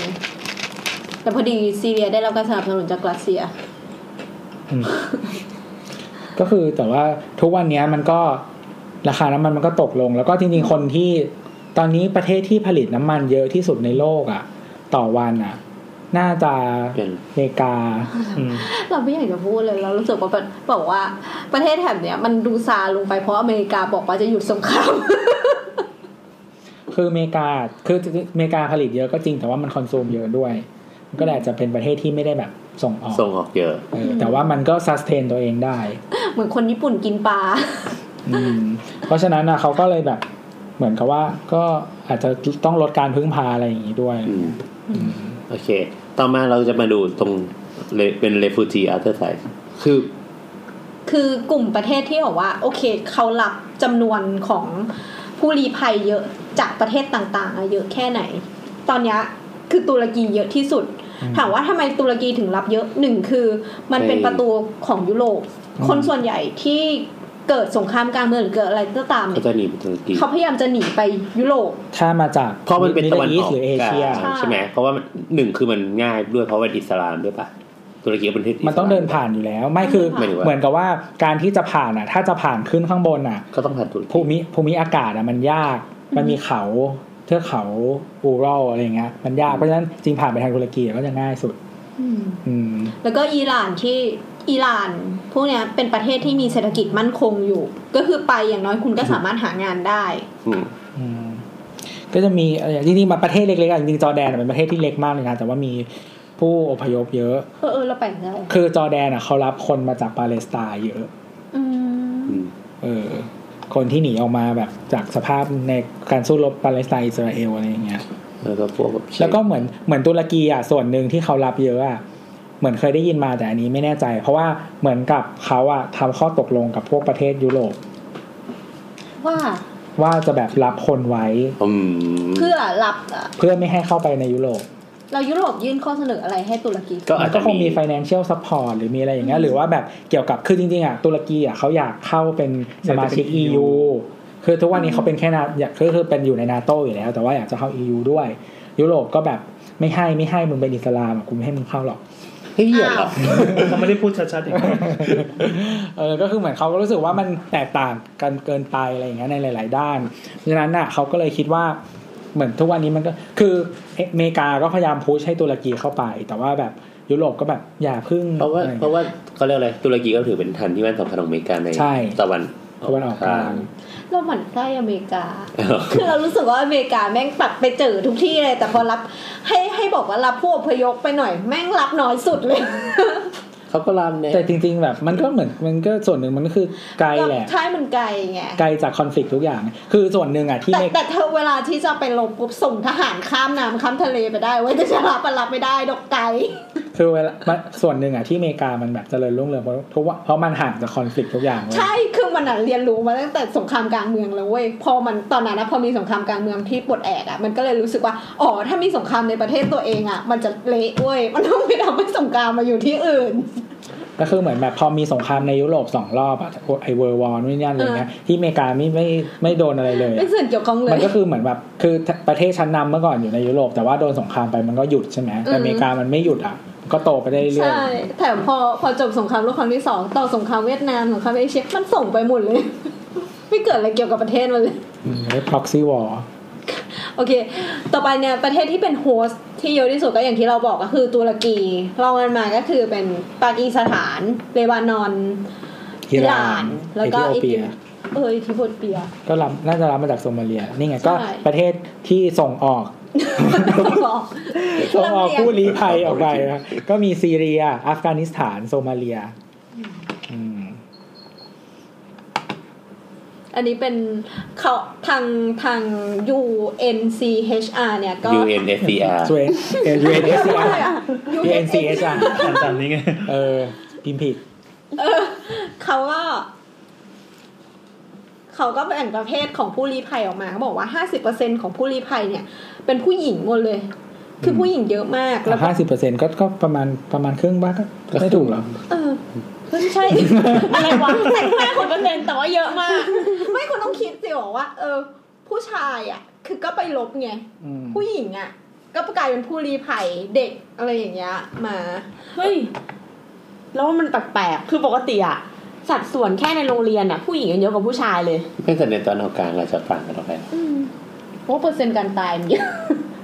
อ้าวแต่ถ้าอย่างนี้แล้วบอกว่าสัดส่วนผู้หญิงต่อผู้ชายผู้หญิงห้าสิบ อ๋อ เราต้องคิดว่าบางประเทศอ่ะ ผู้หญิงก็ไปลบ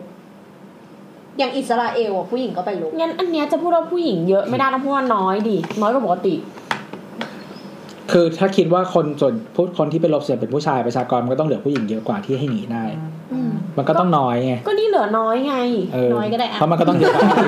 อ่ะยอ ม ห้าสิบเปอร์เซ็นคือน้อยไม่ใช่เยอะเพราะปกติผู้หญิงอะเขาบอกว่าผู้หญิงเจ็ดคนต่อผู้ชายหนึ่งคนเปล่า ในไท ไม่ ย รู้อะ ใช่ไหม บนมันจะได้กลับบ้านไหม เอ วะเนี่ย อ เออต่อต่อ วันนี้มาดูนะครับว่าบอสจะพูดพูดคำว่าอาต่อ กู ต่อ กู อีก จะส่งพัดของกูไปละก็คือ ในกลุ่มของอ่าอ่าแอสไซลัมเอ่อเขาเรียกว่าที่อพยพอ่ะ อ่า ศูนย์อบรับรับผู้อพยพอ่ะ ต้องการอะไรบ้างเนี่ย อย่างขององค์การ UN เนี่ยเขาก็บอกออกมาว่า เออส่วนที่เขาต้องการเนี่ย อย่างเช่น facility เนี่ย ตัวที่เกี่ยวกับน้ำเนี่ยเขาต้องการหนึ่งคือน้ำใช้สำหรับการทำความสะอาดร่างกายเอ่อดื่มกินหรือว่าใช้ใช้สำหรับซักล้างอะไรอย่างเงี้ยหรือว่าคลินิกสำหรับการรับโรคเพราะว่าการอยู่ รัก รวม ษา กัน โลก ข ไม่ องค ใช่ น รับโลก เออ คนรวมกันเยอะๆเนี่ย มันก็ต้องมีแบบว่ารับวัคซีนอย่างเงี้ย เข้าไปเพราะว่าในกลุ่มผู้อพยพก็อาจจะมีเด็กด้วย อืม เรื่องของอาหาร ต่าง ใช่ การแจกอาหารก็เกี่ยวนะ คืออย่าง UN เนี่ยเขาไปแจกอาหาร เขาก็ต้องแบบ เคย เคยมีการปล้นอาหารของคนที่เอาไปแจกอะเคยได้ยินไหม ๆ เคยไอเนี่ยเคยอ่านแบบว่าเหมือนยังไงวะ เหมือนสมมุติว่าเงินเราบริจาคอะหนึ่งหนึ่งเหรียญน่ะหนึ่งเหรียญนะ จะไปถึงปลายทางจริง ๆอะแค่สามสิบเซน โห เออ เออ เพราะว่า แต่อันนี้อันนี้ไม่แน่ใจนะ เราเราแต่ประมาณเนี้ยคือมันมันหายไปเยอะมากละ อืม เราว่าธรรมชา ค่าชิ ติ ปปิ้งของ เหรอ ธรรมไม่ธรรมชาติของการบริจาคอะ ใช่ มันคือการบริจาคให้องค์กรถูกปะ อืม อืม องค์กรต้องมีค่า PR อืม ค่ายูนิฟอร์มพนักงาน รวมถึง ค่าไฟค่าน้ำค่าเช่าตึก ใช่ เขา รวมถึงแบบไปถึงปั๊บปลายทางโดนรัฐบาล ค่ะ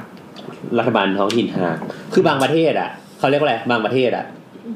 ต้องการคงสภาพอย่างนั้นไว้เว้ยเพื่อต้องการเอาเงินสนับสนุน อืม อืม เออ อันอันนี้เหมือนที่ฟังฟังแบบฟังจากในตาพี่นะประมาณ อืม ประมาณนี้แหละเหมือนยังคงสภาพเนี่ยให้มีให้มีเหตุการณ์ให้มีผู้ลี้ภัยไปเรื่อย ซึ่งคนที่เบนฟิตอะหมายถึงว่าคนที่อยู่อ่อนข้างบน อันนี้ไม่ เหมือนที่เขาบอกว่าเหตุการณ์สงบงบไม่มาเงี้ยนะ ๆเออออ เศร้าจังไม่ช คือ อบ คนที่อยู่ข้างบนเขาก็เอนจอยเงิน ใช่ มี ใช่ เงินใช้ อืม อยู่สุขสบายอยู่แล้วไง แต่ว่าคนที่ซัฟเฟอร์มันไม่ใช่คน ไม่ใช่ครอบครัวเขาไง มันคือแบบใครก็ไม่รู้ที่ชาวบ้านในประเทศเขาอะ เออ ป้าน้าเรากลับมาบ้านจะเบรกเปล่า เออไปเด็กกันก็ได้ หรือว่า เออ ติ้งหนองตอนนี้เบรกเสร็จแล้วครับจะมาต่อ ไม่ กัน ได้เราพูดถึงหัวข้ออะไรแล้วอะ น้ำก็หน้าแดงมากแล้วด้วยเขินอะไร เปิด เหรอ เปิด รู้ยังเราได้เชื้อมาจากใครแม่เรากลับมาบ้านปุ๊บหยิบไวน์หนึ่งขวดขึ้นบ้านเลย โอ้โห เฮ้ยแต่แม่แนทสูงอ่ะ เออเออแม่ อ้าว แม่เราถือว่าเป็นคนที่สูงมากในในยุคเขาอะ อืม อืมเป็นนักบาสโรงเรีย น เออ ใครนึกภาพไม่ออกเขาสูงประมาณสามเมตรค รึ่ง ไม่ใช่นะนั่นแม่หรือไททัน โอเค อ่ะต่อครับ facility สำหรับ refugee อ่ะ เดี๋ยวเธอพูดอย่าให้ลิ้นพันกัน ก็คือ ค่อยๆ ก็คือรองรับการใช้ชีวิตใช่ไหม น้ำให้อยู่รอด เราเราคิดว่าไกลๆก็ได้เสียงดัง ได้ได้ได้ ก็คือแบบว่า การใช้ชีวิตในเมืองของเรา เราต้องการอะไรมั่งโรงเรียนสำหรับลูกอะไรอย่างเงี้ยหรือว่าตลาด หรือว่าหลุมศพสุสานก็ต้องเราก็ต้องการนะ ต่อให้เราอยู่ในรีฟูจีก็ เขาว่า ตาม เขาจำเป็นที่จะต้องมีความเชื่อทางศาสนาใช่ปะ ใช่ใช่ อืม รวมทั้งวัดหรือโบสถ์หรือสถานที่สำหรับที่เขาจะประกอบศาสนกิจของเขาได้ อืม ทีนี้ต้องถามว่า อ้าว แล้วในการที่เราจะต้องเคลื่อนย้ายหลบหนีอยังฉับพลันเนี่ย แล้วเราต้องการรีฟูจีที่มันต้องครอบคลุมทุกอย่างอย่างเงี้ย มันมีดีไซน์หรืออะไรก็ตามเนี่ยที่รองรับกับเรื่องอย่างเงี้ยที่จะเกิดขึ้นได้ไหม ปูสวยเฮ้ย สุดยอดสุดยอด นี่ไม่ขนาด มือ กู วิว เมา ลย อ่ะ งั้นงั้นงั้นก่อนก่อนเราจะมาเรื่องดีไซน์ เดี๋ยวเรามาสรุปอีกที เออสรุป ว่า refugee immigrant migrant migrant เออ เออที่ว่าคนสาเหตุที่ทำให้ต้องเกิดเรื่องอย่างเงี้ยมีอะไรบ้าง ครับ อืมมันก็จะมีหนึ่งก็คืออาเรื่องของสภาพเศรษฐกิจที่ว่าไม่สามารถที่จะอยู่ทนอยู่ในประเทศนี้ได้อีก เพราะ แล้ คว วามจน มันลำบากมาก ครับ ตอนผมโดนซ่อมผมก็เจ็บหนักเหมือนกัน หรือ อยาก ว่า กินอะไรอะเดี๋ยวจะซื้อ การที่ ชอบเวลามันพริ้วอะเออ เออ ต่อครับ อ่าเหตุผลที่สองก็คือการที่ไม่ไม่มีสถานะทางสังคม ไม่มีสถานะในประเทศนั้น อืม สามก็คือการที่อ่าต้องการ human right หรือการที่บอกว่ามีการฆ่าล้างเผ่าพันธุ์กันในประเทศนั้นต้องหนีอย่างเร่งด่วนสี่ก็คือสภาพของภูมิอากาศ สิ่งแวดล้อม สิ่งแวดล้อมก็คือพายุน้ำท่วม อ่า อุทกภัย อยู่ไม่ ไฟไหม้ ได้ ป่าอะไรอย่างนี้ สุดท้ายก็คือสงคราม หลบหนีจากสงคราม ไม่มีการเมืองการเมืองไม่ถือว่าเป็นเรื่องเล่นด่วน อืม อืม จองตั๋วเครื่องบินได้ อ๋อ บินจากสิงคโปร์ไปก่อน อ่า จากไทยไปสิงคโปร์ ไปไหนไปดูไป แล้วก็ไปดูไป ถ้าลงไฟฟ้านิวเคลียร์ระเบิดนี่เป็น environment หรือว่า resettlement เฮ้ยแต่ถ้าลงไฟฟ้าระเบิดมัน เรา ต้อ ว่าง เป็ ย้าย นเอา นะ ไว้เป็น environment แต่มันย้ายถาวรนะมันตั้งรกรากใหม่ไม่ ไม่ได้ เป็น resettlement หรอ เออเราคิดว่ามัน resettlement เพราะว่า เออเพราะมันแบบ เพราะว่า ถา มัน วร มัน แล้ว ย้าย มัน ไปเลย หลาย นะมันปีเลย มัน นะ ไม่ได้แบบว่า ไม่แต่ว่าอาจจะ เรา หยถึว่ เรามอง ตนตอนเฟสเฟสแรกอะมันต้องทำเหมือน environment ก่อน เออ มันต้องขยับออกมาก่อน แล้วก็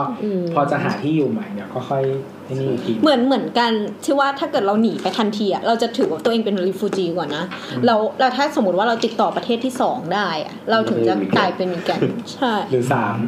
สาม บางทีก็ประเทศที่สาม เออ แต่ส่วนใหญ่เขาก็พยายามจะพาร์ทให้เรา เป็นที่สองกันนะ ใช่เหมือนแบบเล่นเออแบบต้องแบบตีลูกออกไป ไปไปใกล้ๆไปใกล้ เอ้ยงั้นเดี๋ยวเดี๋ยวพอเราคุยจบเดี๋ยวอาจจะมากลับมาเรื่องนี้นิดหนึ่งว่าเฮ้ยเราเราเราเห็นยังไงว่าการมี refugee อยู่หรือไม่มี refugee อยู่ในประเทศนั้นๆน่ะมันมีผลหรือไม่มีผล ๆ ยังไง นี่คือว่าดีไซน์ก่อนเพราะว่า ไม่ไม่หมายถึงว่าเดี๋ยวหลังจากดีไซน์ อ๋อสำหรับกูนะ เดี๋ยวก่อน ดีไซน์ก่อน เราจะดีไซน์กันสิ จะดีใจอ่ะ เออนั่นแหละ ก็ อ่ะเรากลับไปสไลด์หน้าหน้า โบส ก็พอพอเรา 22 พอเราพูดถึงแบบเมื่อกี้เราพูดถึงว่าเฮ้ยเรฟูจีมันต้องการอะไรบ้างสำหรับ อืม ฟาซิลิตี้พื้นฐานอะไรเงี้ย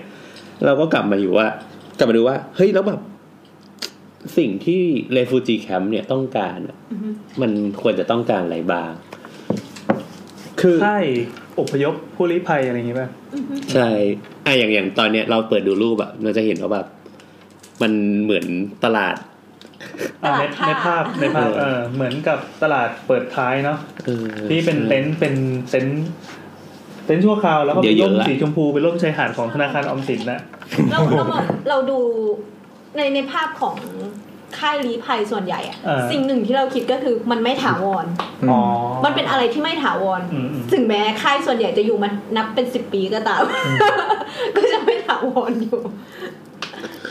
นั่นแหละ ซึ่งซึ่งพอเราไปดูเนี่ยว่าเ e ฟูจ e แคมป์ส่วนมากอะใครทีเรียที่เขา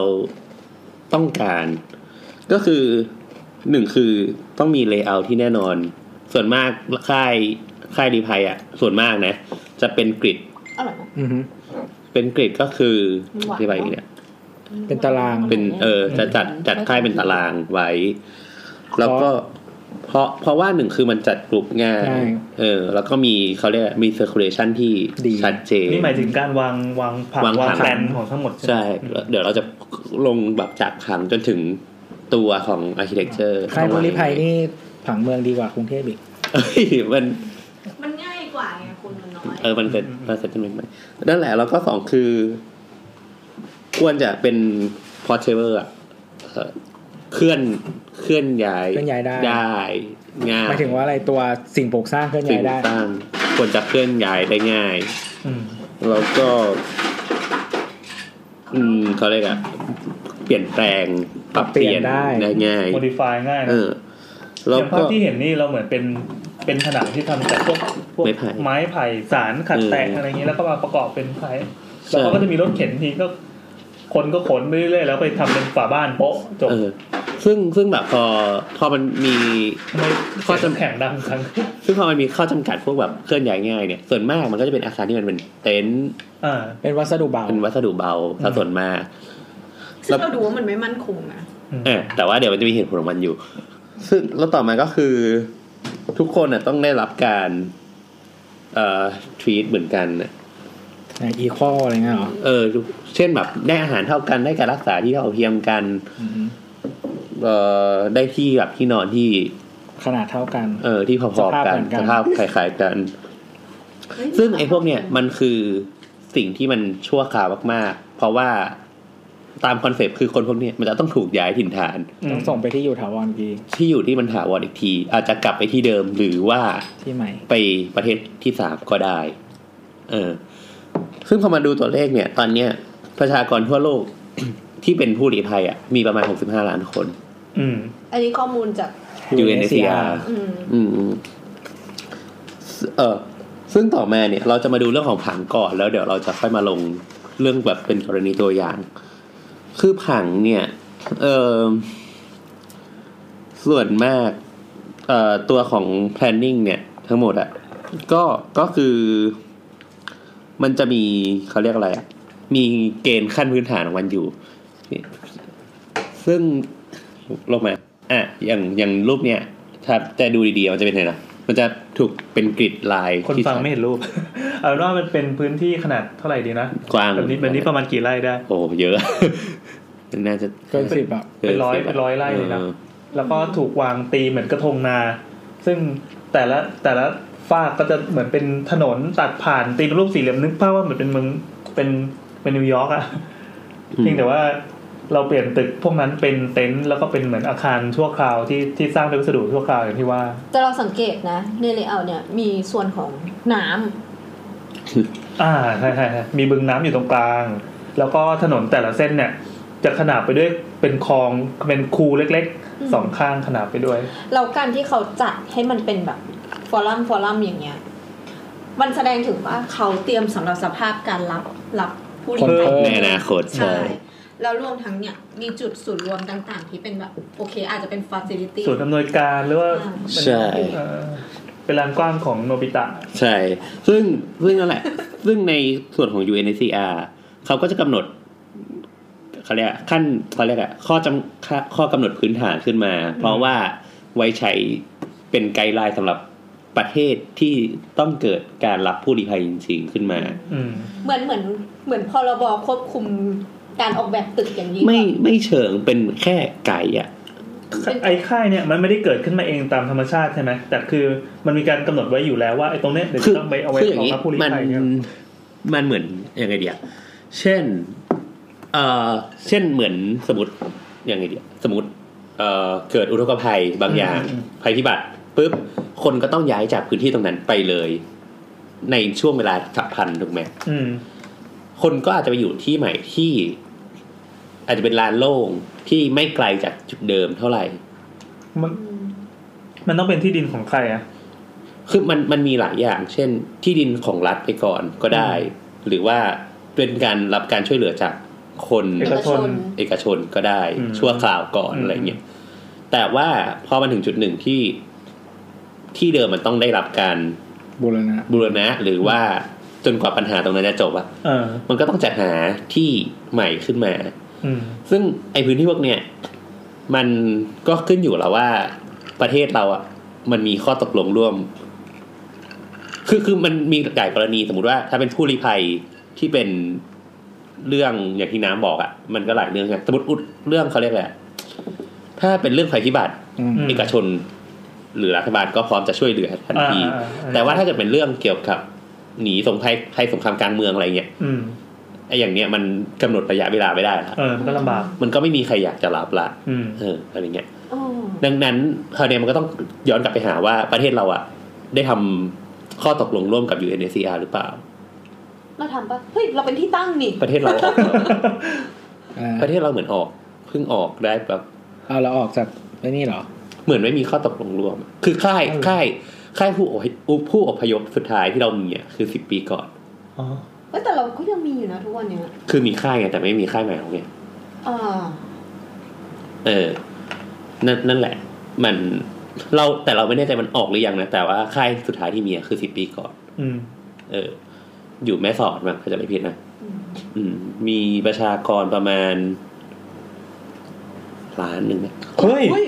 รับเรารับ ไม่ไม่แน่ใจน่าจะประมาณล้านหนึ่ง ผู้ลี้ภัยมาจากไหน ก็ตามชายแดนอะไรเงี้ย เฮ้ยตอนแรกคิดว่าน้อย แต่จำตัวเลขชัดๆไม่ได้นะแต่จำได้ประมาณ ๆแต่ ย แต่เป็นหลักนี้เลยเหรอ ประมาณหลัก โอ้โห ประมาณเนี้ย อืม อืม จริงๆอ่ะพื้นที่ที่เขาลงไว้ในเว็บ UNSCR เนี่ย ก็คือกรุงเทพมันเป็นอย่างที่บอกเป็นอะไรนะ เป็น เฮดคอร์เตอร์ headquarter รีเจนอล ข เฮ ง ดคอร์เตอ Southeast ร์จริงๆ ไม่ใช่เซาท์ ข เอ อง เชียทั้ง ภูมิภาคเอเชีย เอเชียแปซิฟิกอย่างนี้เลย เออ เออจริงๆมันมีมันมีอีกอันหนึ่งในเอเชียอยู่ที่คาซัคสถาน ที่อัลมาตีอันนั้นน่าจะเป็นโซนแบบ เอาตะวันออกกลาง ตะวันออกกลางอะไรอย่างเงี้ยคิดว่านะครับ แต่ว่าก็คือตรงเอเชียแปซิฟิกทั้งหมดเนี่ยต้องเข้าใจว่าน่าจะโซนแถบอินเดียเป็นต้นมาไปจนสุดอ่ะก็คือเมืองไทยนี่แหละ แต่เรามองมองอย่างนี้นะว่าคาซัคสถานเนี่ยเขาก็ตึงมือกันในตะวันออกกลางแล้วไง อุยกู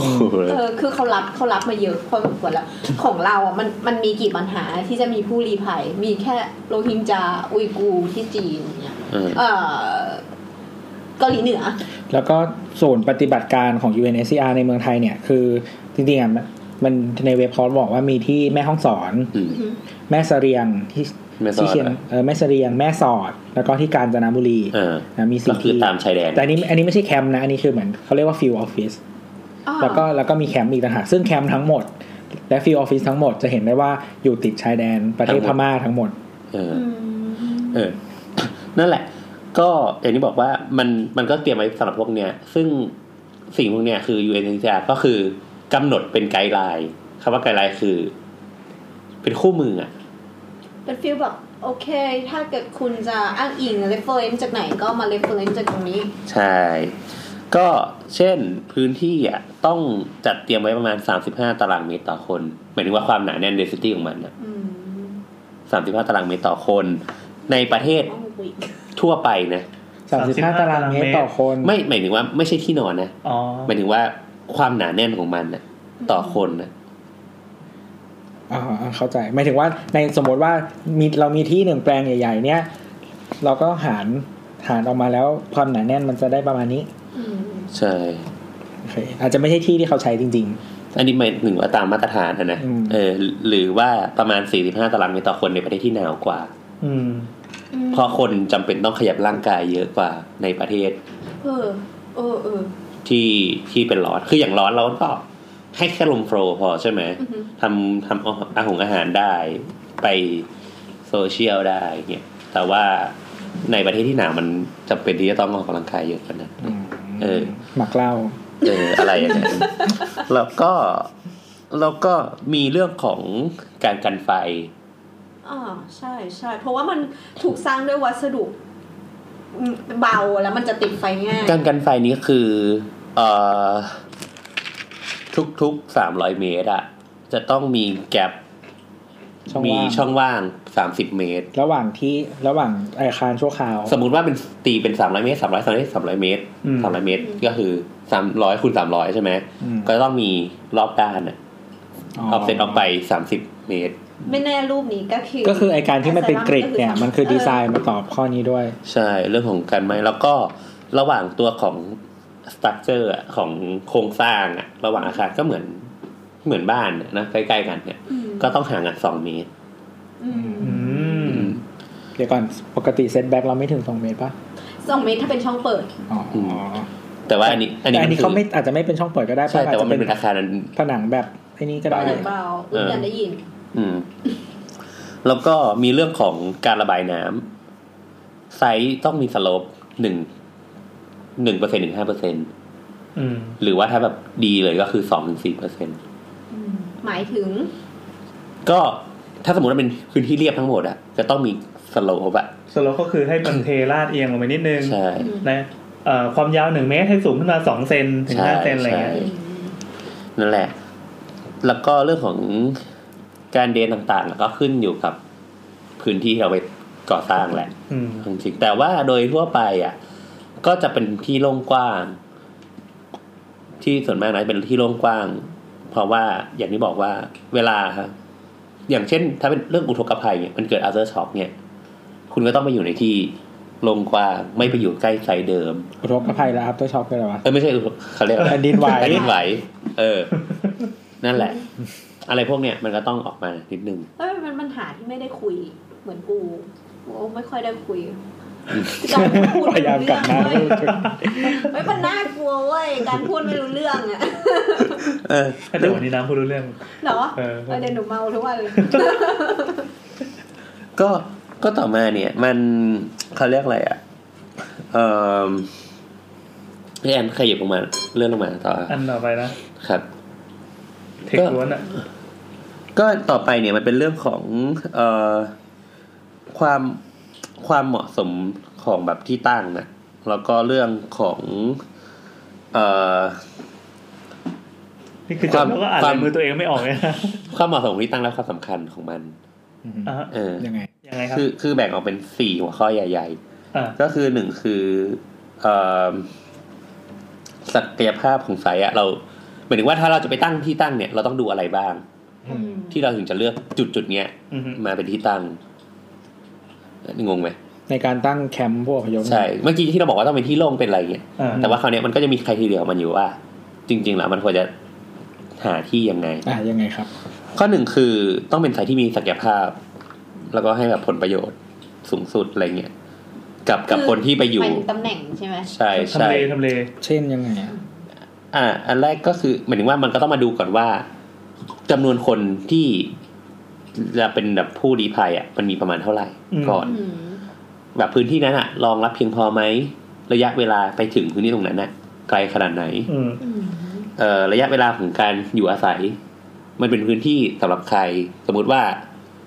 เกิดภัยธรรมชาติ อาจจะอยู่หนึ่งปีสองปี อืม แต่ถ้าเกิด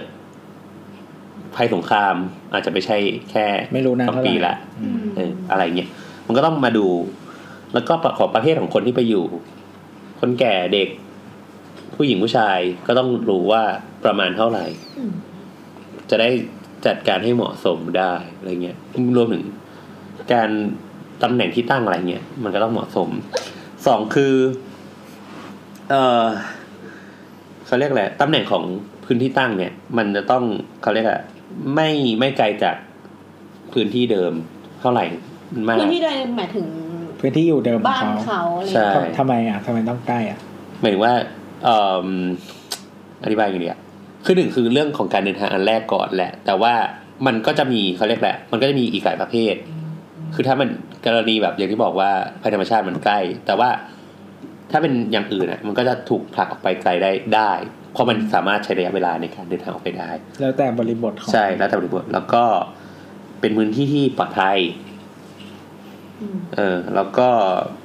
เออ ปลอดภัยคือยังไงวะ ปลอดภัยจากสงครามอย่างเงี้ย เออสมมติถ้าเป็นสงครามก็คือต้องเป็นพื้นที่ที่ ปลอดภัยจาก สง ภัย ค ธ ราร ม รมชาติอะไร หรือ เงี้ย สงครามอะไรเงี้ย เออ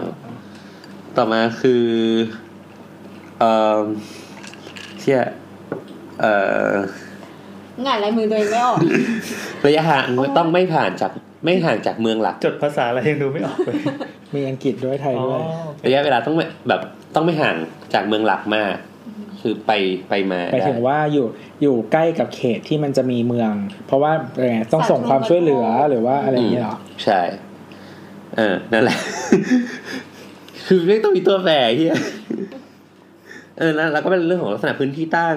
ต่าง ๆ เช่นอะไรต้องการที่ราบต้องการอะไรอย่างเงี้ยเหรอ ก็พวก มี แลนด์ยูสต่าง มีแหล่งน้ำที่เข้าถึงได้ ๆ ใช่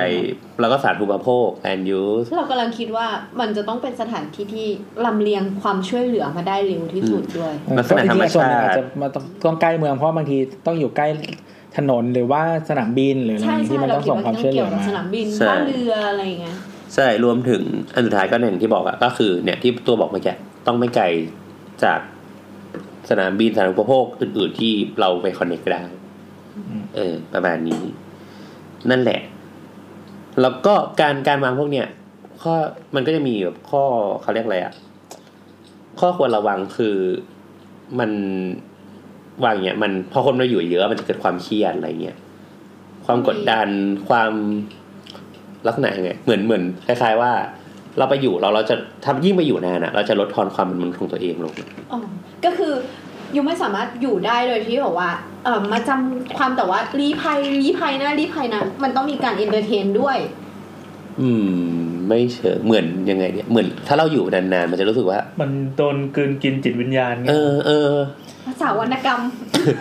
เหมือนเราไปอยู่ที่ไหนนั่น คือเหมือนมันโดนผลักออกไปจากสถานที่ที่เป็นบ้านของเราจาก เออเออเออ ชีวิตชีวิตปกติของ ใช่ เรามาอยู่ในอีกที่หนึ่งซึ่งมันไม่เหมือนเดิมเลย คือเหี่ยวอะ เจอใครก็ไม่รู้บ้านก็อะไรก็ไม่รู้ไม่ใช่ของเรา ใช่ อยู่ในที่อะไรก็ไม่รู้อะไรอย่างเงี้ยมันก็คงทำให้เหมือนแบบ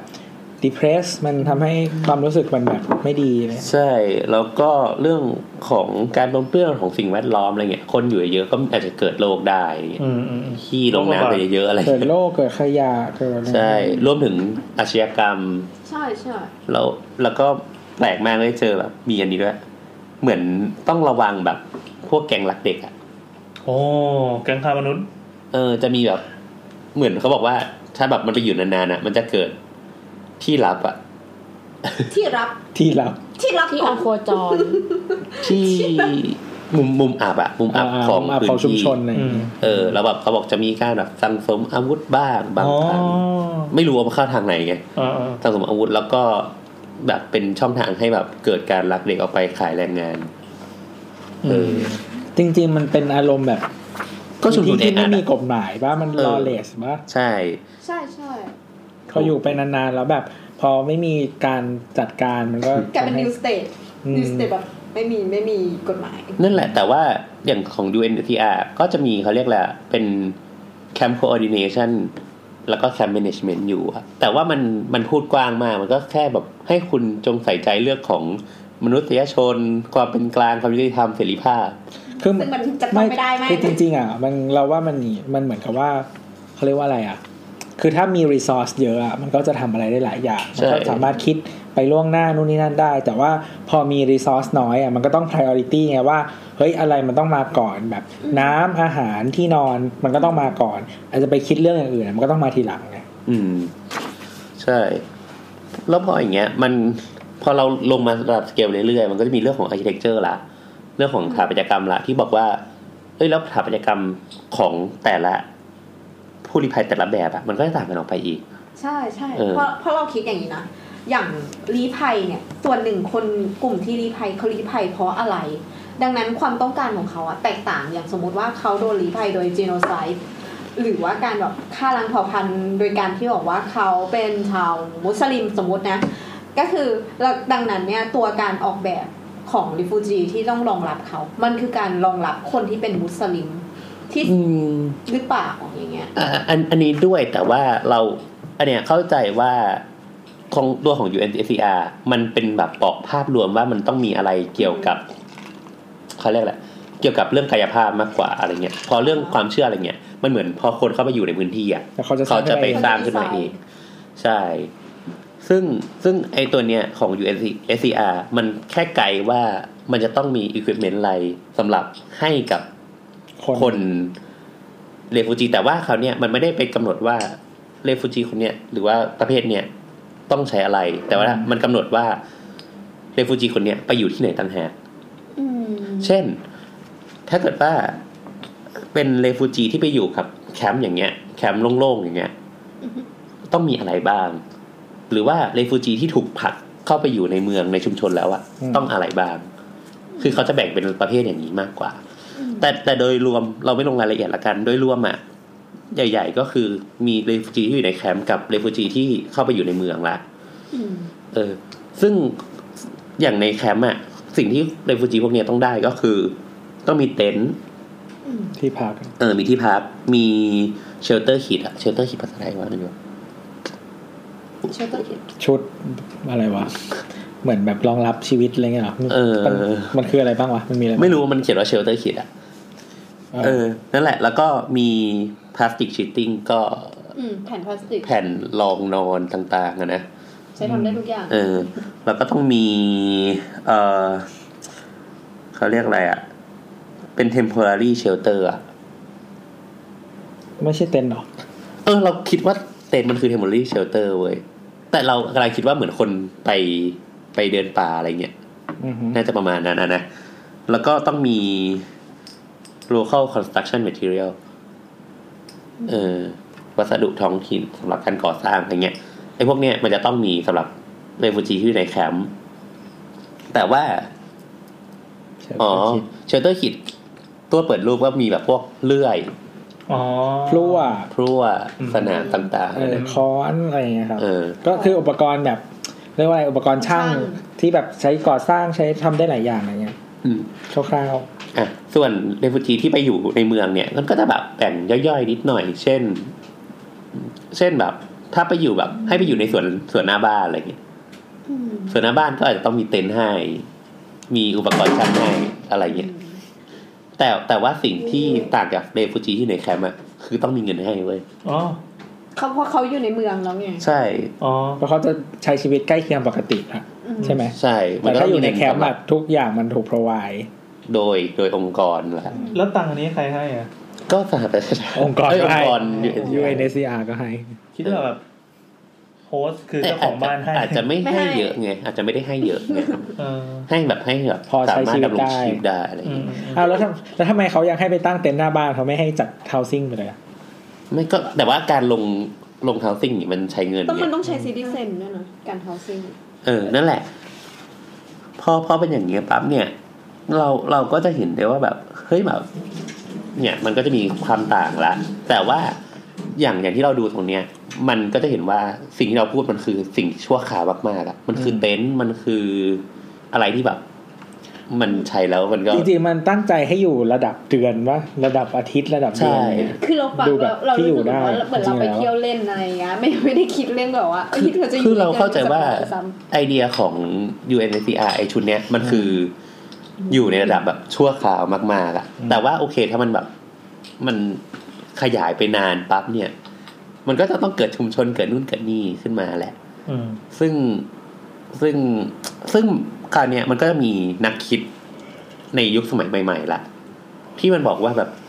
เฮ้ยการทำอย่างเงี้ย เหมือนคุณเอาเงินไปโยนทิ้งอะ อืม อืมอืม เพราะสุดท้ายแล้วมันก็ต้องหายไป เพราะว่าสุดท้ายไอเดียของมันก็คือมาอยู่จนกว่าคุณจะได้ที่ใหม่ หรืออ ม ว่า หรือว่าคุณจะก ข ลับ ยับ ที่ ข เดิม ยายอะไร เอ ก็ อ ได้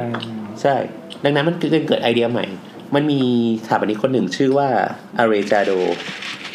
คุณอา อา เร ยังโยว่า อาเรจาโดเนี่ย คือเขาคนเนี่ยได้พลิกกระไพาย อือหือ อ๋อ เมื่อประมาณสองปีก่อน เขาบอก ย้ ว่า อนกลับไปฟังรางวัลอีพีรางวัลนะครับ เออเขาบอกว่าถ้าเกิดใช้เต็นท์ในการแก้ปัญหาเนี่ย มันก็เหมาะสมนะ แต่แบบเออถ้าใช้เสร็จแล้วอะมึงก็ทิ้งไง แต่อันนี้คือกลายเป็นขยะ เออใช่ แถมตัวตัวที่เอามาซื้อเต็นท์สมมุติว่าเราซื้อเต็นท์เนี้ยในราคาร้อยเหรียญพอมันทิ้งไปก็แปลว่าร้อยเหรียญเนี่ยกลายเป็นขยะหมดเลย ใช่ ดังนั้นคุณอาริจาโดบอกว่า เฮ้ย แล้วแบบ อย่างเงี้ย คุณก็ต้องแบบ มองใหม่ปะคุณมองเรฟูจีในแง่ของการเป็นคนที่มีกำลังการผลิตละ อืม เออทำไมคุณไม่สร้างโลฮอส บอก โล เป็น เฮาโล แอสเซท โลคอร์เฮาซิ่งไปเลยล่ะ เอ่อ ถ้าพี่แอนเปิด ไหลไปเลย ไหนไหนไหน ทำไม โบทเป็นคนที่ไม่ได้กินเหล้าแต่พูดแย่กว่าคนที่เมา แกนี่มันแย่จริงๆนะยกตาล ล ปัด งลงมาอีกพี่แอนลงมาอีก อันล่างเลยเหรอ ไม่ไม่อีกลงมาอีก เฮ้ย อ่ะ อันเนี้ย โอ้ คือ ส โล วยจั เฮาง คอสซิ่ ส ง วยกว่าบ้าน เอ้ยโลคอร์เฮาซิ่ง ถ้าถ้าจะเซิร์ชต้องเป็นคนว่าอะไรครับ เอ่อ low cost housing by ไปอ a เล l e จา j a โด d o ปัญหาคืออะไรจะโดนเนี่ย A L E J A N D R O นะมันอ่านว่าอะไรฮันโดปะ เป็นสเปน จะเป็นออกเสียงตัว J เป็นตัว H แล้วก็ อาริ มี คัดอาริ มี คัด เพลงชื่อขากนี้ปะวะเสลดขึ้นมานิดนึง อะไรคืออยู่ เออนั่นแหละ คืออย่าง นั้น ถ้าดูบ้านของคุณอาริฮาโดเนี่ย ครับ ที่สร้างเนี่ย คือไอ้หลังเนี่ยเขาสร้างสำหรับให้คนที่มีรายได้ต่ำแต่เขาบอกว่าไอ้โมเดลเนี่ยก็เวิร์กเหมื apply อนกั กัน บอันนี้ได้ คือบ้านเอื้อทอนบ้านประชา ใช่ สมั ใช่ ย สิ่งที่เขาทำก็คือจะเห็นได้ว่ามันเป็นบ้านที่ติดกัน อ่า คือหนึ่งคือมันใช้โครงสร้างประหยัด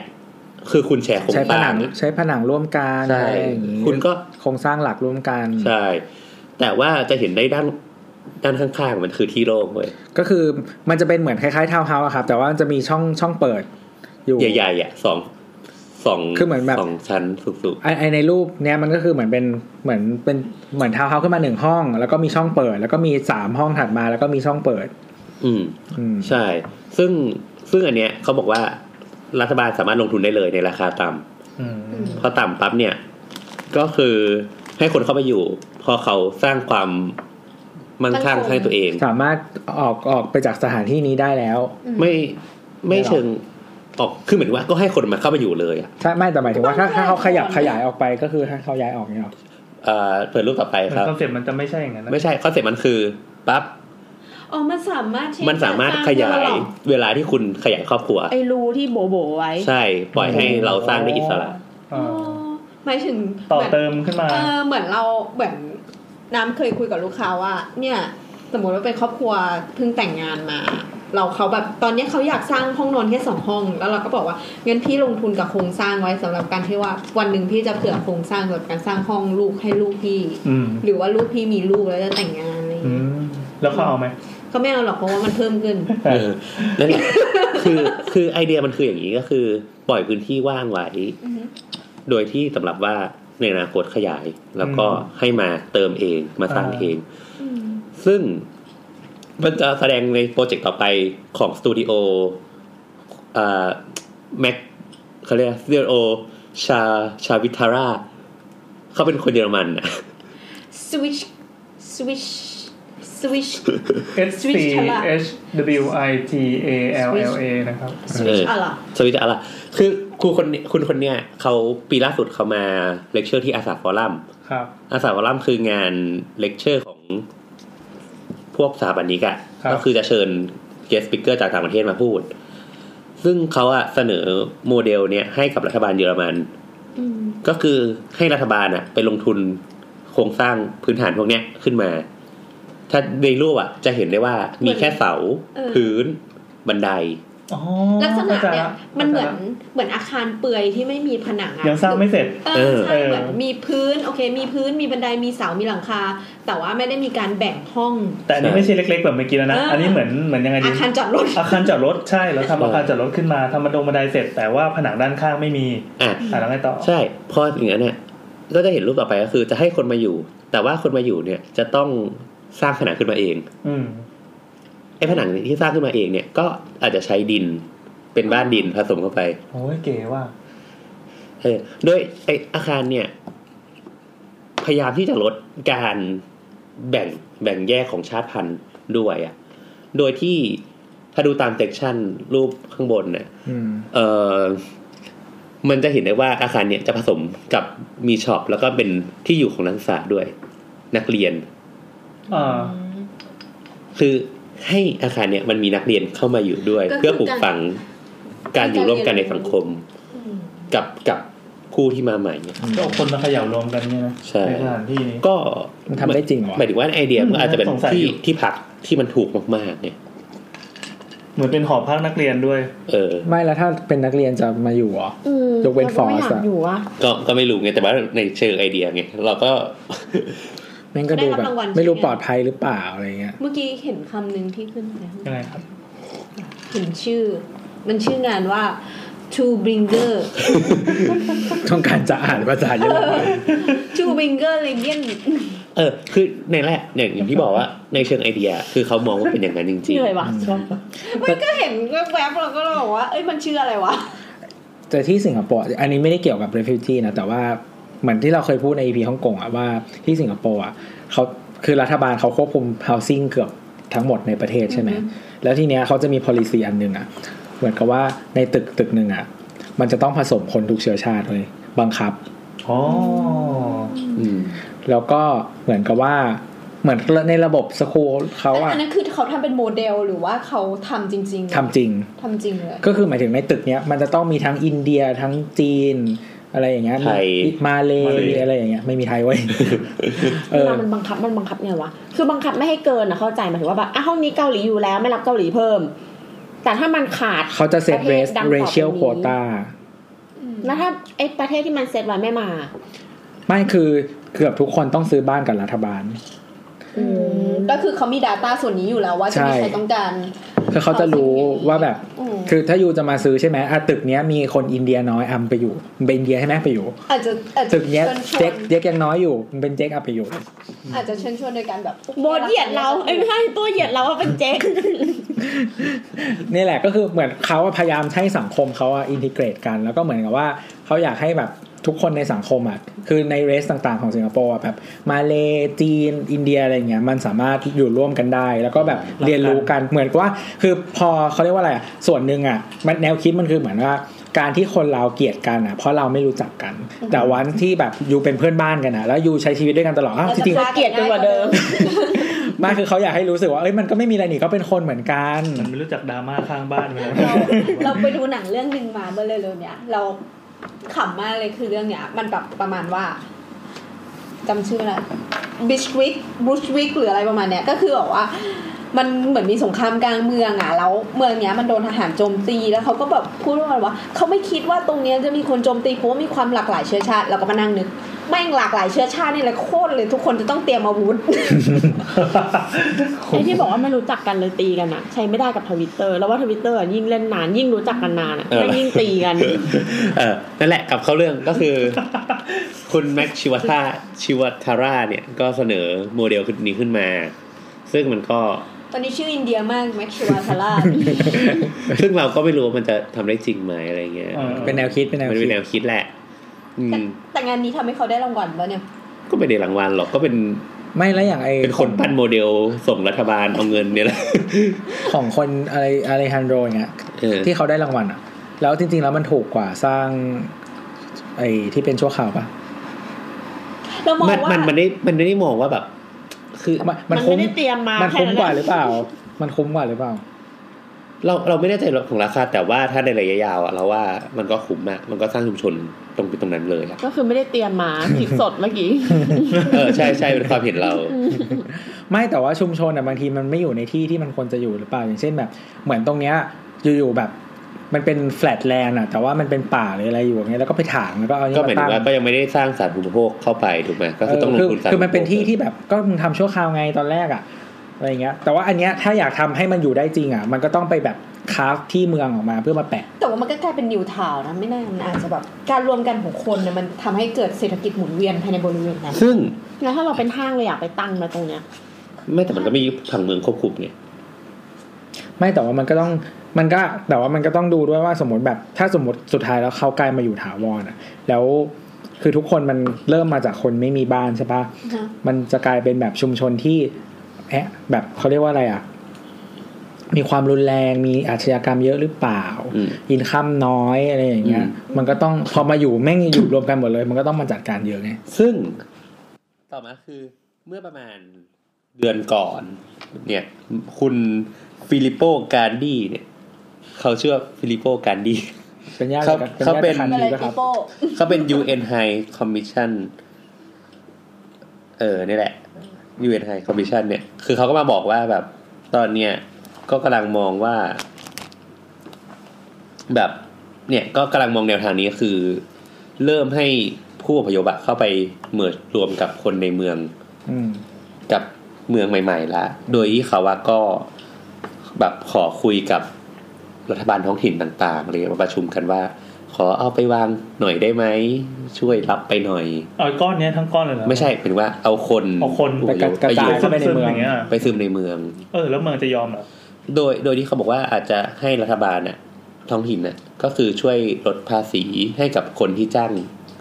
อ๋อ ถ้าสมมุติว่าก็คือเป็นนโยบายภาษีว่า ถ้าใครจ้างผู้อพยพว่า ใช่ มาเราจะแบบเจ็บให้เครดิตภาษีเสียภาษีน้อยลง ใช่อะไรเงี้ยพวกเนี้ยแล้วรัฐบาลก็อาจจะไปลงทุนโครงสร้างพื้นฐาน เพื่อให้คนพวกเนี้ยมันเริ่มตั้งตัวได้ สร้างความมั่นคงแล้วก็ อืม ย้อนกลับมาจ่ายเป็นภาษีคืนให้กับเมืองอะไร ในอนาคต อืม เออ อาจจะมองเป็นระยะอย่างนั้นไปอะไรเงี้ย อืม เออ มันก็เป็นแนวทางในอนาคตที่เขาเปลี่ยนเปลี่ยนวิธีละคืออาจจะไม่ได้แบบไปสร้างอย่างนี้ขึ้นมา มันก็ อืมอืม เป็นไปได้ที่มันจะยั่งยืนกว่า อืมมันเขาก็บอกว่าอย่างเงี้ยมันยั่งสำหรับเขาอะตอนเนี้ย อืม direct direction อย่างเงี้ยมันยั่งยืนกว่า เออ เออขอกลับมานิดหนึ่งคือ เมื่อเมื่อประมาณสักปีกว่าๆเนี่ย มันมีงานหนึ่งสำหรับผู้อพยพอะ อืม ที่ได้รางวัล อันเนี้ยถ้าในรูปเนี่ย มันเป็นที่พักผู้อพยพ เอาเอาชื่อก่อนชื่อก่อนเผื่อคนฟังไปเสิร์ชดู Refugee House by IKEA อ้าวอีเกียนี่เอง เหรอ ใช่ ไอเยียทำบ้านผู้อพยพ ใช่ IKEA ทำบ้านผู้อพยพครับ โดย ตาเหมือนจะร้อนเนี่ย เอ้าไม่ร้อนนะ ไม่แน่ใจว่าร้อนหรือเปล่า มันอาจจะตั้งอยู่ในสถานที่ที่ไม่ร้อน อืม มีต้นไม้ด้วยนะ ขนาดขนาดของอาคารเนี่ยแปดสิบสี่ตารางฟุต อืม เออแปดสิบสี่ตาราง อ่า ฟุต นึกภาพก่อน นึกภาพ เป็น ผนังมันดูเหมือนเป็นเป็นชิ้น เป็นผ้า ๆเป็นโมดูล่าใช่ไหม เออเป็น เป็น โมดูล่า เป็นผ้าเหรอ น่าจะเป็นเหล็กมั้ง น่าจะเป็นไม่เหล็กก็เป็น ทำไมมันดูเหมือน วัสดุะร ตู้คอนเทนเนอร์เลย ม อะ จะบอก เพีย ว่าง เหมือนแต่ว่า ตู้ มันไม่เป็นสี่เหลี่ยม เป็นตู้คอนเทนเนอร์ที่มีหลังคาจั่ว เอ้ย แปดสิบสี่ตารางฟุตเท่ากับเจ็ดจุดแปดตารางเมตรครับ เจ็ดสิบแปดป่ะ ให้นึกภาพเหมือนตู้คอนเทนเนอร์เป๊ะ 7.8 เลยละกันที่มาวางไว้ แล้วก็ข้างบนก็เจาะเป็นช่องลม คือเหมือนเป็นชิ้นส่วนที่เขาผลิตออกมาเป็นเขาโมดูล่าใช่ไหม เข้าใจละ เป็น ตัวเนี้ยอาจจะ โมดูล่า เป็ เป็น นโลหะ ชิ้น เหมือนเป็น แต่ตัวเนี้ยอาจจ ชิ้นประกอบสำเร็จอะประกอบสำเร็จอะเอามาถึงก็มาต่อกันตามสไตล์อีเกีย ๆใช่ เนี่ย ตอนที่มันแพ็คส่งอะคืออย่างเงี้ย หลังคาเหมือนเป็นหลังคาเต็นท์อืม เนี่ยคือแพ็คส่ง เฮ้ย แพ็คส่งก็คือมาเป็นเขาเรียกว่าอะไรอีกเขาเรียกคำจัดเขาใช้ว่า flat pack ก็คือของทุกอย่างอยู่ในกล่องแบบเรียบ เออ ๆจะได้ของส่งง่ายถูก อันนี้สภาพเหมือนซื้อทีวีจอ 55 นิ้วมานะเขาจะใส่กล่องนี้มา ๆก็ใครเคยซื้อเฟอร์นิเจอร์อีเกียก็มาเป็นกล่องแบ แต่ น อัน ๆ นี้คือบ้าน มันก็มาประกอบกัน เขาบอกเนี่ย บ้านหลัง ซื้อส เนี่ อยงชั่วโมงประกอบหกชั่วโมง บ้านหลังไออาคารเนี่ย เป็นหลังคามันมีแบบโซลาร์แผง เฮ้ย อ๋อ เออ ขอ อ อยู่ ในกล่องนี้ด้วยเหรอ เออ ไม่ไม่แน่ใจว่าโซ ขอ ลาร์แผ ดู ง หลัง มันต้องอยู่หลังคา เลื่อนเลื่อนขึ้นไปดูหลังคาหน่อย ไปดูลูกบอล ใช้เมาส์เป็นไหมเนี่ย โอ้โห ไม่ดูว่าตรงไหน เอออันอะนี้มัน ตอนมันเคยว่ามีโซลาร์แผงแล้วก็ เออน อนได้ห้าคน อืม เขาจะใหญ่โตโออาร์ เออ ดูแข็งแรงประมาณนึง เออ แล้วก็ แข็งแรงกว่าเต็นท์ อ่ะ แบบฟีดแบ็กมาก็ดีฟีดแบ็กก็บอกว่าเอองานเนี่ยดีอะไรอย่างเงี้ย แล้วแกะประกอบ หน้า ไป ต่า ปะ งนั่นคือมีหรือไม่มีวะงง มีมีคืออย่างพวกหน้าต่างพวกเนี้ยมันดีตรงที่มันเน้นระบายอากาศเป็นหลัก เราเรารู้สึกเหมือนเป็นแบบประตูฉุกเฉินรถทัวร์ไงไม่รู้แบบถึงจะออกต้องรีบทุบ มันเหมือนประตูเรือดำน้ำอะหน้าต่างมันอะเหมือนมีน็อตแบบบวมๆออกมาอย่างเงี้ยดู เรา ไม่ เข้า ดูไม่ได้เปิดได้อะ เราเข้าใจว่ามันเป็นลักษณะการประกอบเพื่อให้แบบเขาเรียกว่าอะไรอ่ะคือมันไม่มีสเปซในการใส่ของไปตามช่องว่างเพราะฉะนั้นไอ้วัสดุอะไรมันก็ต้องออกมาข้างนอกอะไรอย่างเงี้ย อืม ก็น่าจะแบบทำให้มันง่ายที่สุดแล้วก็ประหยัดงบอะไรเงี้ยเออแต่แต่ก็คืออาจจะไม่ได้ตั้งใจให้เปิดอาจจะเป็นแบบที่โบ๊ทบอกว่ามันทำให้ไว้ระบายอากาศหรืออะไรเงี้ย เหมือนเหมือนเอากระบะทรายแมว คื ไป เรา แปะกับฝา คือเรา บ้าน เข้าใจว่า ไอ้พวกเราอันนี้ในความเห็นเรานะ อาการพวกเนี้ยมันไปต้องไปตั้งแบบที่ไหนก็ได้ในโลกอะดังนั้นมันไม่เสี่ยงจะมีหน้าต่างเยอะอะ อืม เพราะบางพื้นที่มันไม่เหมาะกับการมีหน้าต่างเยอะ อ๋อเผื่อหนาวอะไรอย่างงี้ ทรายอะไรอย่างเงี้ย เออใช่อย่างทรายเงี้ยก็ไม่เหมาะอะไรเงี้ยอืมหรือพื้นที่อากาศหนาวการมีหน้าต่างก็ไม่เหมาะ อืม เออนั่นแหละ แล้วก็ตอนเนี้ยราคามันประมาณหนึ่งหมื่นดอลลาร์ ฮะต่อหลัง ต่อหลัง เฮ้ยมันถือว่าแพง แพง นะ แพง ใช่ ซึ่งซึ่งมันก็มีคนไปบอกอีเกียว่า เฮ้ยแบบมึงแพงมากเลยนะ เออ เออ แล้วอีเกียก็บอกว่า เฮ้ยเนี่ยมันเป็นแค่โปรโตไทป์เป็นแค่อันแรกอะ เออ ชิ้นแรก อันต้นแบบ ต้นแบบ อืม ดังนั้นจริงๆอ่ะทำได้แบบหลังละพัน ก็ทำสิวะ มันบอกว่าทำได้ประมาณหลังละประมาณ พันเหรียญ ดอพันเหรียญ ก็สามหมื่นกว่าบาท เฮ้ยแต่เมื่อกี้เห็นตรงกล่องว่ามันมีเครื่องหมายของไอ้นี่ด้วยนะ UNHCR ไง เออ เออนั่นแหละ การทำร่วมกัน ก็ก็ยังคือพยายามไปหาแล้วว่ามามาแบบทำได้แบบพันเหรียญจริงเปล่าแต่ว่าทุกอันนี้ก็ยังเป็นแบบหมื่นเหรียญอยู่อะไรอย่างเงี้ย ขอโทษค่ะอยู่ไหนก็ไม่รู้ ประมาณนี้ นั่นแหละ อืม อืม ตอนที่โบ๊ทกำลังพูดเรื่องว่าการทำนิวทายอะเออนิวทาวน์ในในแบอกว่าเพื่อรองรับคนที่อพยพเราย้ายไปอยู่ตรงนู้นน่ะ เรากำลังนึกถึงไครซีดด้วย ช่วงนี้มันมีไครซีด EU อยู่ไครซีดเอ่อรีฟูจี EU อยู่ไอ้ยมึงพูดจบยังเนี่ย จบแล้ว โอเค ต่อเลยต่อเลย อ่ะจริงๆก็ไม่อยากถามหรอกจะได้สะดูสมูทสมูทแต่ เอาล่ะ ทำหน้าโง่ใส่กูก็เลยถาม คือก็ไม่ ส รู้ นุกว่ะ รู้มาแนวไหนอ่ะต่อเลยครับ ก็คืออย่างคือตอนแรกอะที่น้ำหาข้อมูลนะน้ำก็หาจากไอ UNHCR เนี่ยแหละ มันคือองค์กร Human Rights ที่ดูแลเรื่องสิทธิมนุษยชนทั่วโลกใช่ไหม ทีนี้มันก็นำเสนอข้อมูลหน่อยว่าเฮ้ยการให้สิทธิของคนที่มันขาดแคลนเนี่ยมันเป็นเรื่องที่ดีแล้วก็เป็นเรื่องที่คนที่เราควรทำทีนี้ก็หาไปเรื่อยๆอะว่าเฮ้ยมันไม่มีหรอกโลกเนี้ยที่จะมีข้อดีอย่างเดียวโดยไม่มีข้อแย่ อืม แล้วไปเจอชาแนลหนึ่งใน YouTube ที่ชื่อว่า Refugee Crisis in EU ก็คือเป็นช่องแล้วเขากำลังทำโพลสำหรับการอ่ารับโหวตเกี่ยวกับว่าเอ่อกลุ่มของผู้อพยพเนี่ย ที่อพยพไปทางยุโรปเนี่ย มันสมควรหรือไม่สมควร อืม ในกลุ่มเนี้ยก็จะมีภาพของการตัดวิดีโอคลิปของกลุ่มที่บ้านกลุ่มแบบใครถ่ายก็ตามเนี่ยว่า เออว่าริฟูจีเนี่ยไปอยู่ในประเทศเขาแล้วมีผลกระทบอะไร ส่วนใหญ่ EU เนี่ยก็ประกอบไปด้วยแบบอ่าเยอรมันฝรั่งเศสอ่าอังกฤษ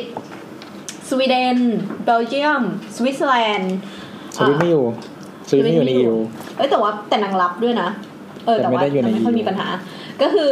พวกเนี้ยก็เลยแบบนำเสนอส่วนต่างส่วนต่างๆของของข้อเสียของนางที่นางโดนน่ะก็คืออย่าง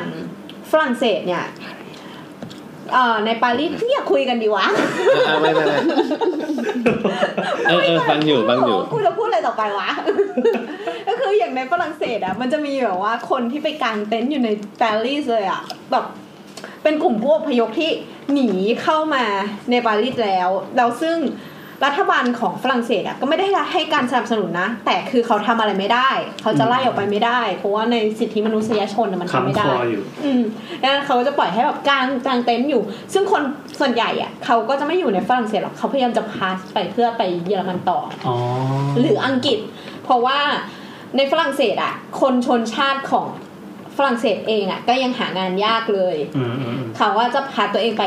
อังกฤษหรือเยอรมันเพราะว่า หา เศรษฐ งานยากกิจเหมื ดี อน ก กั ว่า น เออ ก็หางานได้เหมือนกันนะยังคิดอะ เศรษฐกิจมันกันดีกว่าไ ซึ่งในประเทศพวกเนี้ย กลุ่มพวกเนี้ยเขาก็มีเกณฑ์อยู่อย่างเยอรมันอะตอนแรกที่เอ่อเอ่อนายกรัฐมนตรีหญิงอะชื่ออะไรนะ เป็นเจเชอร์ แองเจล่าเมอร์เคิล เอ็งกลาเอ็งกลาก็คือ ว่าปัน เองกาล่าก็คือเปิดนโยบายที่ว่าจะรับผู้ลี้ภัยทั้งหมดในปี 2014 มั้ง ก็มีคนทะลักเข้าไปประมาณ 2 ล้านคน ทีนี้พอเข้าไปถึง 2 ล้านคนปุ๊บมันเกิดเอฟเฟกต์ขึ้นมาในประเทศเขาคือหนึ่งมี รีสอร์ทเท่าเดิมเนี่ย มีงานหางานอะยากขึ้น คือ สองก็คืออาชญากรรมเยอะขึ้น อืมอืม สามก็คือเอ่อจำนวนของกลุ่มผู้มุสลิมอะเยอะขึ้น คือประเทศเขาก็เป็นคริสเตียนอยู่ แล้วทีเนี้ยพอกลุ่มนี้เข้าไปมันกลายเป็นเอฟเฟกต์ที่มาแบบ โอเค ถ้าเกิดลูกหลานเขาไปแต่งงานกับ มุสลิมก็ต้องเปลี่ยนไปเป็นมุสลิมอืมดังนั้นเนี่ยจำนวนของผู้นับถือมุสลิมในประเทศเขาอะเพิ่มขึ้นถึง 20%เลยนะ ก็อยู่ดีมันเข้าไปสองล้าน เออเข้าไปสองล้านอะไรเงี้ย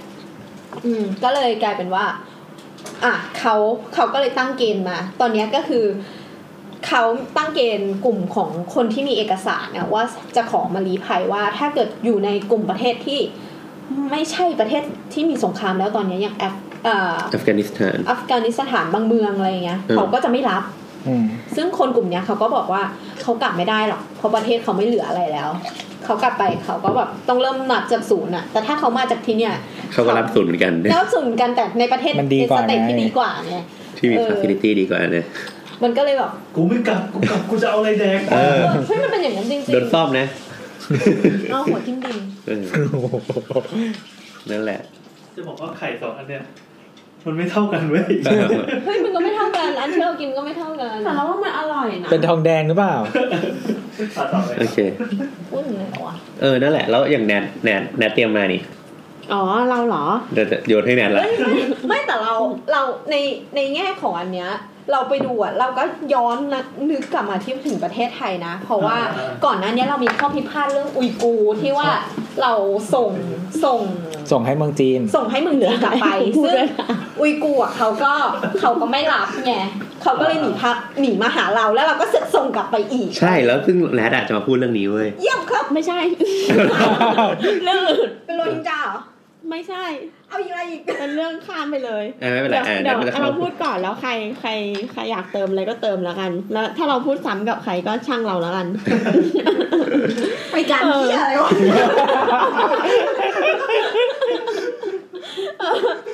คืออันเนี้ยมันเป็นข้อมูลที่ได้มาจากการสัมภาษณ์คนที่ทำวิทยานิพนธ์อีกดีอีกทีหนึ่งอืมก็ไปหาอ่านเอาเองบางอ่านอาจจะไม่ accurate เท่าไหร่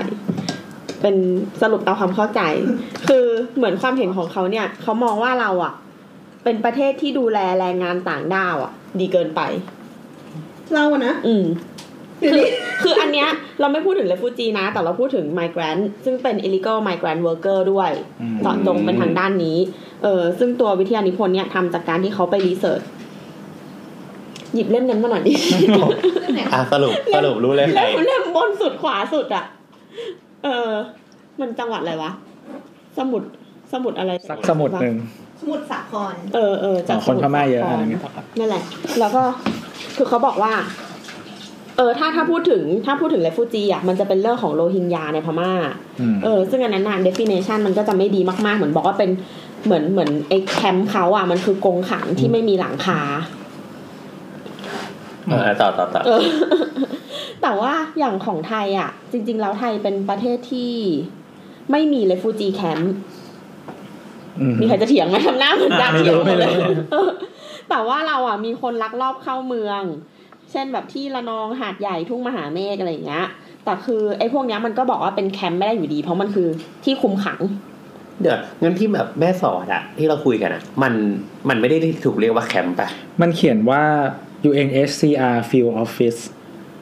แต่มันก็มีที่ให้คนพัก มีมีมันมันมีคือในแมปอะมันในเว็บ UNHCR นะครับ มันจะมีแมปของแต่ละประเทศอยู่ว่าแบบปฏิบัติการอะไรบ้างอะคือในเมืองไทยอะที่มันโชว์มันจะมีแบบที่เขียนว่าแม่สอดแม่เสลียงกาญจนบุรีอะไรเงี้ยเป็นฟิลออฟฟิศแล้วมันก็จะโชว์เหมือนแบบเป็นรูปเต็นท์สีแดงอะอยู่ต่างหาก อืม คือสาเหตุที่เขาไม่เรียกว่าแคมป์อะ เต็นท์สีแดง พ อ๋อ ราะว่า แต่เต็นท์สีแดงเขาเรียกว่า re- refugee camp เลยเออมันก็จะมีแบบแถวแถวๆเนี่ยกาญจนบุรี อะไรอย่างเงี้ย ก็โซนที่แบบติดชายแดนพม่าทั้งหมดอะ อืมอันนี้ของ UNHCR นะ แต่อันเนี้ยสาเหตุที่เขาไม่เรียกว่าแคมป์อะเพราะว่ามันอยู่อ่ะ เพื่อแค่รอตัวส่งกลับเฉย อืม ๆรอตัวส่ง อ่ะอ่ะ รอ ใช่ ส่งตัวกลับเฉยๆ เพราะประเทศเราไม่มีนโยบายรับผู้ลี้ภัยมาเป็นคนในประเทศ อ่าฮะ ซึ่งที่ที่น้ำอาจจะเซอร์ไพรส์แล้วบอกว่า เฮ้ยไทยเนี่ยนะทำได้ดีเนกอะออกปะเออไอสาเหตุที่ทำให้เราอะดูเหมือนทำได้ไม่ดีอะเพราะว่าเราอะไม่ค่อย ไม่ค่อยทำให้เขาถูกกฎหมาย อืม หมายถึงว่าเราอะไม่ให้สัญชาติกับแรงงานต่างด้าว ทั้งที่ถูกและผิดที่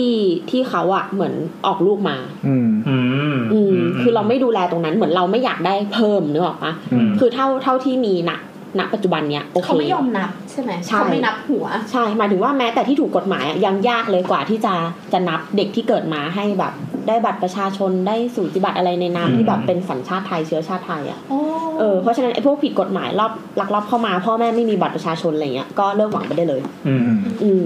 แต่ที่บอกว่าเราเราก็ยังมีความดีงามอยู่เพราะว่าเราอะเป็นสมาชิกของภาคีอนุสัญญาว่าด้วยสิทธิเด็กแห่งสหประชาชาติ ซึ่งทำให้เราอะมีสาธารณสุขที่ดีให้กับทั้งเด็กแล้วก็แม่ แล้วก็ด้วยเหตุเนี้ยเหมือนเหมือนเราก็เลยมีมีแรงงานต่างด้าวที่เข้ามาอยู่อะค่อนข้างเยอะ โดยปัจจุบันนี้มีประมาณ3าถึงหล้านคน อืม ที่นับได้ อ๋อที่นับได้ แต่มันต้องมีที่นับไม่ได้อีก คื เยอะกว่านั้น คือขึ้นทะเบียนไว้ อยู่อยู่บนที่สว่าง ไหนไหนจะ ไม่ไม่อัน คที่ อันนี้ไม่ได้ ลูก อันนี้ไม่ได้ขึ้นที่สว่างด้วย แต่ว่าหมายถึงว่าที่เขารู้ ที่เขาสำรวจมา จะ อ่า เออ อ่าแต่ว่า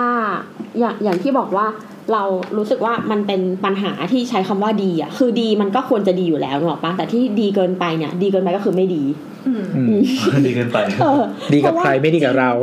เออ เพราะว่าเหมือน ดีเกินไปเหมือนเหมือนงบสาธารณสุขของเราอ่ะมันก็มีจำกัดเนกอะปะ อืม สาเหตุที่พี่ตูนต้องไปวิ่งนะคะ อ๋อ เออ ถึงว่าวิ่งภาคใต้นะ แต่ว่าแต่ว่าในในขณะเดียวกันอ่ะ คนในจังหวัดที่มีพวกพวกแรงงานต่างด้าวเนี่ยเข้ามา ก็ต้องเจียดงบของตัวเองอ่ะเพื่อไปดูแลเขา อืม ในสิทธิของเรื่องขั้นพื้นฐาน ยิ่งบอกว่าเรามีอนุสัญญาแบบเด็กแม่นู่นนั่นนี่อย่างเงี้ยเออบางบางอย่างก็คือต้องรักษาฟรีหรือว่า ใช้สิทธิเดียวกับที่เราใช้อ่ะ เท่าเทียมจะ เอ คือ อ มัน ว่า แต่ใน คือ ข เหมือ ณะ นเขาให้ ที่ตั เป็ วน เรา แบบ เองยังใช้ไม่พอ เขาเรียกว่าอะไรนะมนุษยธรรมอะมา เออ ถึงแล้วก็แบบรักษา ใช่ ซึ่ง แล้วเขาก็ไม่มีเงินจ่ายเขาทำอะไรไม่ได้ไง ซึ่งมันก็เป็นภาระทางสาธารณสุขเพราะว่าโรคบางอย่างที่เขาเอาเข้ามา มันเป็นโรคที่เราแบบอาจ กำจัดอ จะ อกจาก ไม่ ประ รู้ เทศ จัก ไปแล้ว เอ ก็ อ มีนะ ซึ่งมันต้องใช้งบในการศึกษาต่อ ใช่หรือว่ามันเนื่องจากเขาอยู่กันแบบแออัดหรือผิดวิธีเป็นแคมป์หรืออะไรเงี้ย มันก็ระบาดง่าย อืม ควบคุมยากอะไรเงี้ยอืมซึ่งเราก็พยายามผลักดันว่าวิธีแก้เนี่ย ก็ให้เขาอะมาลงทะเบียนซะ พอเขาลงทะเบียนเราก็จะรู้ว่า ใครเป็นใครอยู่กันยังไงแออัดแค่ไหนอะไรเงี้ยอืมในบ้านมีกี่คนอะอีอีบ้านนี้มีเด็กประมาณสี่คนป่วยไปแล้วหนึ่งอ่ะเอาอีกสามคนมาดูดิกักกันไหมหรืออะไรเงี้ย เออ แล้วก็อีกอย่างพอลงทะเบียนเสร็จปุ๊บอะมันก็ทำให้เราสามารถเก็บภาษีหรือเก็บ เออไม่ได้เป็นภาษีแต่ว่าเป็นค่าใช้จ่ายรายปี อืม อืม เช่นแบบบ้านนี้โดนแบบปีละร้อยหนึ่งบ้านนี้ปีละสองร้อยอะไรเงี้ยเพื่อเอามาทำนุบำรุงทางด้านแบบ สาธารณสุขตรงนี้อะไรอย่างเงี้ อะไร ย ที่เราต้องเสียไปให้เขาได้บ้าง ใช่ อืม จริงเคยมีเพื่อนอ่ะที่แบบเป็นเป็นหมอใช้ทุนอ่ะ แล้วก็ไปประจำอยู่แบบที่ตากอ่ะเออที่แม่สอดอะไรเงี้ยคือเหมือนกับว่า เพื่อนกูใช่ไหม คือมันจะมี แบบ ก็เพื่อนกูด้วยไหม คือมันจะมีแบบว่าเคสที่เป็นแบบคนพม่าอะไรอย่างเงี้ย คนที่คือจริง ๆ มันไม่ใช่แค่แรงงานนะ ที่ที่อยู่หมายถึงว่าไม่ใช่คนที่ข้ามมาใช้แรงงานในประเทศไทย มันมีคนที่อยู่ฝั่งนู้น แล้วข้ามมา ข้ามมา เพื่อรับบริการทางสาธารณสุขในประเทศไทยด้วย โอ้ ซึ่งเหมือนคือมีเยอะอ่ะ จนแบบเขาต้องมีล่ามอยู่ที่โรงพยาบาลอะ อืม เออแล้วก็ต้องรับมาตลอดคือแบบได้เงินบ้างไม่ได้เงินบ้างหรืออะไรเงี้ยมันก็เป็นเหมือนแบบมนุษยธรรมก็ต้องช่วยไปอะไรอย่างเงี้ย อืม อืม กับอีกเรื่องที่เป็นปัญหาก็คือพอพอแบบเขามาสร้างชุมชนกันอย่างเงี้ยเหมือนที่แม่สอดหรือว่าที่สมุทรสงครามอ่ะปัญหาที่เกิดขึ้นก็คือ เออสม สาคร เออสาครก็ได้ คือเหมือนเหมือนเขาอะไม่ค่อยสนใจเรื่องความยั่งยืนกัน เพราะว่าเขาก็มี mindset ว่าตรงเนี้ยเป็นที่ที่ฉันอยู่ชั่วคราว อืม ซึ่งมันก็ทำให้เกิดสลัมอะไรเงี้ย อ๋ออื มด้วยความที่เขาคิดว่าเขาจะไม่อยู่ยาวนะ ไม่ใช่ที่ขอ แล้ ง ว เรา เออแล้วก็แหล่งน้ำเนี่ยก็ไม่ได้ดูแลแบบคลองอะไรเงี้ยหรือว่าการอาบน้ำก็ผิดวิธีรวมถึงวิธีการเอาน้ำไปบำบัดต่างๆ หรือแม้แต่การใช้ไฟก็อาจจะแบบจำสายเอาเองอะไรเงี้ยเพราะว่าบ้านไม่ได้ขึ้นทะ รัก เบียน ไฟ ไม่ได้ ใช่อะไรประมาณนี้ อืมแล้วก็มีการแบบทิ้งขยะก็ไม่แยกขยะไม่อะไรเงี้ย ก็คือไม่มีความ คนปกติก็ไม่แยก บ้านเกิดเมืองนอนไม่บ้านเราแยก แต่ถ้าเดี๋ยวกทมหยิบมาก็เทตรงกัน เออจริง ซึ่งเรื่องนี้ควรปรับปรุงเป็นหลักอะ่ะ ก็คือสุขาพิบาลน้ำเป็นอันดับต้นอะไรเงี้ย อืมเสื้อเนี้ยคนที่เราไปเหมือนแบบขอสัมภาษณ์มาเขาก็บอกว่า ตรงเนี้ยอาร์เคเต็กอะก็ควรจะคอนเซิร์นนะว่าทำยังไงให้น้ำมันระบายน้ำไม่เน่า ไม่มียุงถังดักไขมันอะไรเงี้ย อืม แต่ อืม บ้านสมัยใหม่ เหมือนกับว่าบ้านยุคเนี้ยจะขออนุญาตต้องมีถังดักไขมันหมดแล้วนะตามกฎหมาย ก็มันไม่ใช่บ้านอะ อันนี้มัน มันเหมือน แต่ บ้าน แต่อันเนี้ยมัน เต็ม ต้องแก้หลายหลายขยักอ่ะต้องแบบตั้งแต่นโยบายเรื่องแบบผู้ใช้แรงงานต่างชาติเออการจัดการแล้วก็แบบให้ที่ที่เขาอ หรื ยู่ อหรือหลั ตาม ง มา ๆนะเราเราไม่แน่ใจว่ามันจะมีนโยบาย น่าจะเป็น อันนี้เหมือนได้ยินมานะ เป็นแบบท้องถิ่นน่ะคือเป็นสามารถไปขอถังดักไขมันได้ ๋อ จากท้อง รวม ถิ่น เหรอ ไม่ถังดักไขมันบ้านน่ะ มือนท้องถิ่นเนี่ยจะบริการตรงเนี้ยให้ฟรี แต่ว่าไม่แน่ใจนะคือเหมือน ก็ เคยได้ ทำ ยินมาไม่ได้ยากนะเอาจริง มันก็ไม่กี่บาทไง เออ เออ ก็คือ ทำ ให้ เอง เลย ก็ได้ แต่ว่าจากการรีเสิร์ชนะคะ ก็พบว่าไอ้ที่เราคิดว่าจะเป็นปัญหากันว่าอาชญากรรมจะเพิ่มขึ้นอะไรอย่างเงี้ย อันเนี้ยเป็นส่วนที่แบบสำคัญน้อยมาก เออเหมือนไม่ค่อยมีนัยยะสำคัญ เพราะว่ามันเป็นแค่ เออเขาเรียกว่าอะไรอะความผิดแบบละหูโทษมากๆ เช่นแบบเมาทะเลาะวิวาทอะไรเงี้ยอืม แต่มันไม่ได้กระทบอะไรกับสังคมตรงนั้นมาก ไม่ได้แบบปล้นฆ่าข่มขืน เพราะว่า นี่ นี่ มันเป็น แรงเข้ามา เป็นเพราะว่าในชุมชนเขาอะ ในกลุ่มของคนกลุ่มเดียวกันของเขาอะเขาไม่ทำร้ายกันแล้ว อืมเราเราในความเห็นเราเราคิดว่า เพราะว่ามันจะมีความกลัวบางอย่าง คือเหมือนว่าเขาอะอันนี้คือเขาเข้ามาทำงานด้วยใช่ป่ะ ใช่ ดังนั้นเหมือนพอเขามีงานอะเขาจะค่อนข้างกลัวมาก คือการมีงานอ่ะ มันจะทำให้เกิดผลกระทบไงถ้ามันเกิดอะไรขึ้นมา เออ อืม คือเพอร์โพสของการมาอยู่อ่ะมันไม่ใช่แบบ ไม่ใช่ refugee ที่แบบกูมาอยู่เฉยๆอ่ะกูหนี something มา อันนี้มันคือมาเพื่อแบบหาเงินมาเพื่อสร้างอะไรบางอย่างอะไรเงี้ยเพราะฉะนั้นทุกอย่างที่เขาทำอ่ะมันจะมี consequence ไงมันจะมีแบบผลกระทบตามมา เขาก็ต้อง concern ว่าแบบอะไรอย่างเงี้ย เหมือนเหมือนเคยไปฟังผู้รับเหมาอะไรสักเขาพูดประมาณว่า เนี่ยแบบเนี่ยพวกแรงงานพม่าอะไรเนี่ยทำงานแบบทนมากเพราะว่า ใช่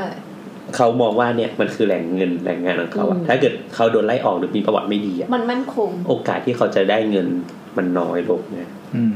ซึ่งโดยสรุปแล้วอะเรื่องทั้งหมดที่เราพูดมาเนี่ย มันก็เลยสรุปออกมาได้ว่าประเทศไทยอะเป็นประเทศที่มีแรงงานต่างด้าวอะดีกว่าไม่มี เพราะว่าอุตสาหกรรมเราที่แบบส่งออกอะโตขึ้นจากปี 2016อะมาปีเนี้ยโตขึ้น 6%โดยที่แบบพึ่งพาแรงงาน ต่างด้าว เหล่าเนี้ยเอออ ม ถึงได้โตขึ้นมา ก็คือเขาก็ทำให้เศรษฐกิจเราโตขึ้นอะเทียบกับการที่เราเสียอะไรเล็กๆน้อยๆเช่นแบบ คือแหล่งน้ำมันควรจะเป็นหน้าที่ของขขอองง อ ชุ ง ม ค์ก ช ร น หรืออะไร ของท้อก งสัอย่าง ถิ่น อะเออที่มาช่วยบำบัดหรือมาช่วย อืม educate อะไรเงี้ยเอออ แต่ว่าอย่างเรื่องอื่นๆ เขาก็ไม่ได้สร้างภาระมากเรื่องการศึกษาหรือว่าเรื่องอาชญากรรมอะไรเงี้ย ก็ไม่ใช่ปัญหาใหญ่ขนาดนั้น อืมแต่จ มันเป็ ริ น ง ไมเซ็ตที่เราสร้างขึ้นมาเอง ๆเราว่ามันทำให้ดีกว่านี้ได้หมายถึงว่าแบบ อย่างเช่น ถ้าสมมติเราทำเขาเรียกว่าอะไรเราเปิดรับให้มันถูกกฎหมายได้เยอะกว่านี้ แล้วก็มันจะเข้าไปจัดการได้เยอะขึ้นทำให้สุดท้ายแล้ว มันไป regulate ทั้งเรื่องการอยู่การจัดการชุมชนนู่นนี่นั่นอ่ะซึ่งสุดท้ายแล้วอ่ะภาระที่มันจะตกกลับมาหาระบบสาธารณสุขหรืออะไรต่างๆ มันก็จะน้อยลงกว่านี้ได้อีกไง แต่เหมือนตอนเนี้ยคนที่ดูแลเขาอยู่อะมีแค่อสม ก็คืออาสาสมัครสาธารณสุขหมู่บ้าน มีแค่นี้ แล้วคือสุดท้ายแล้วอ่ะถ้าถ้าสมมติเราเข้า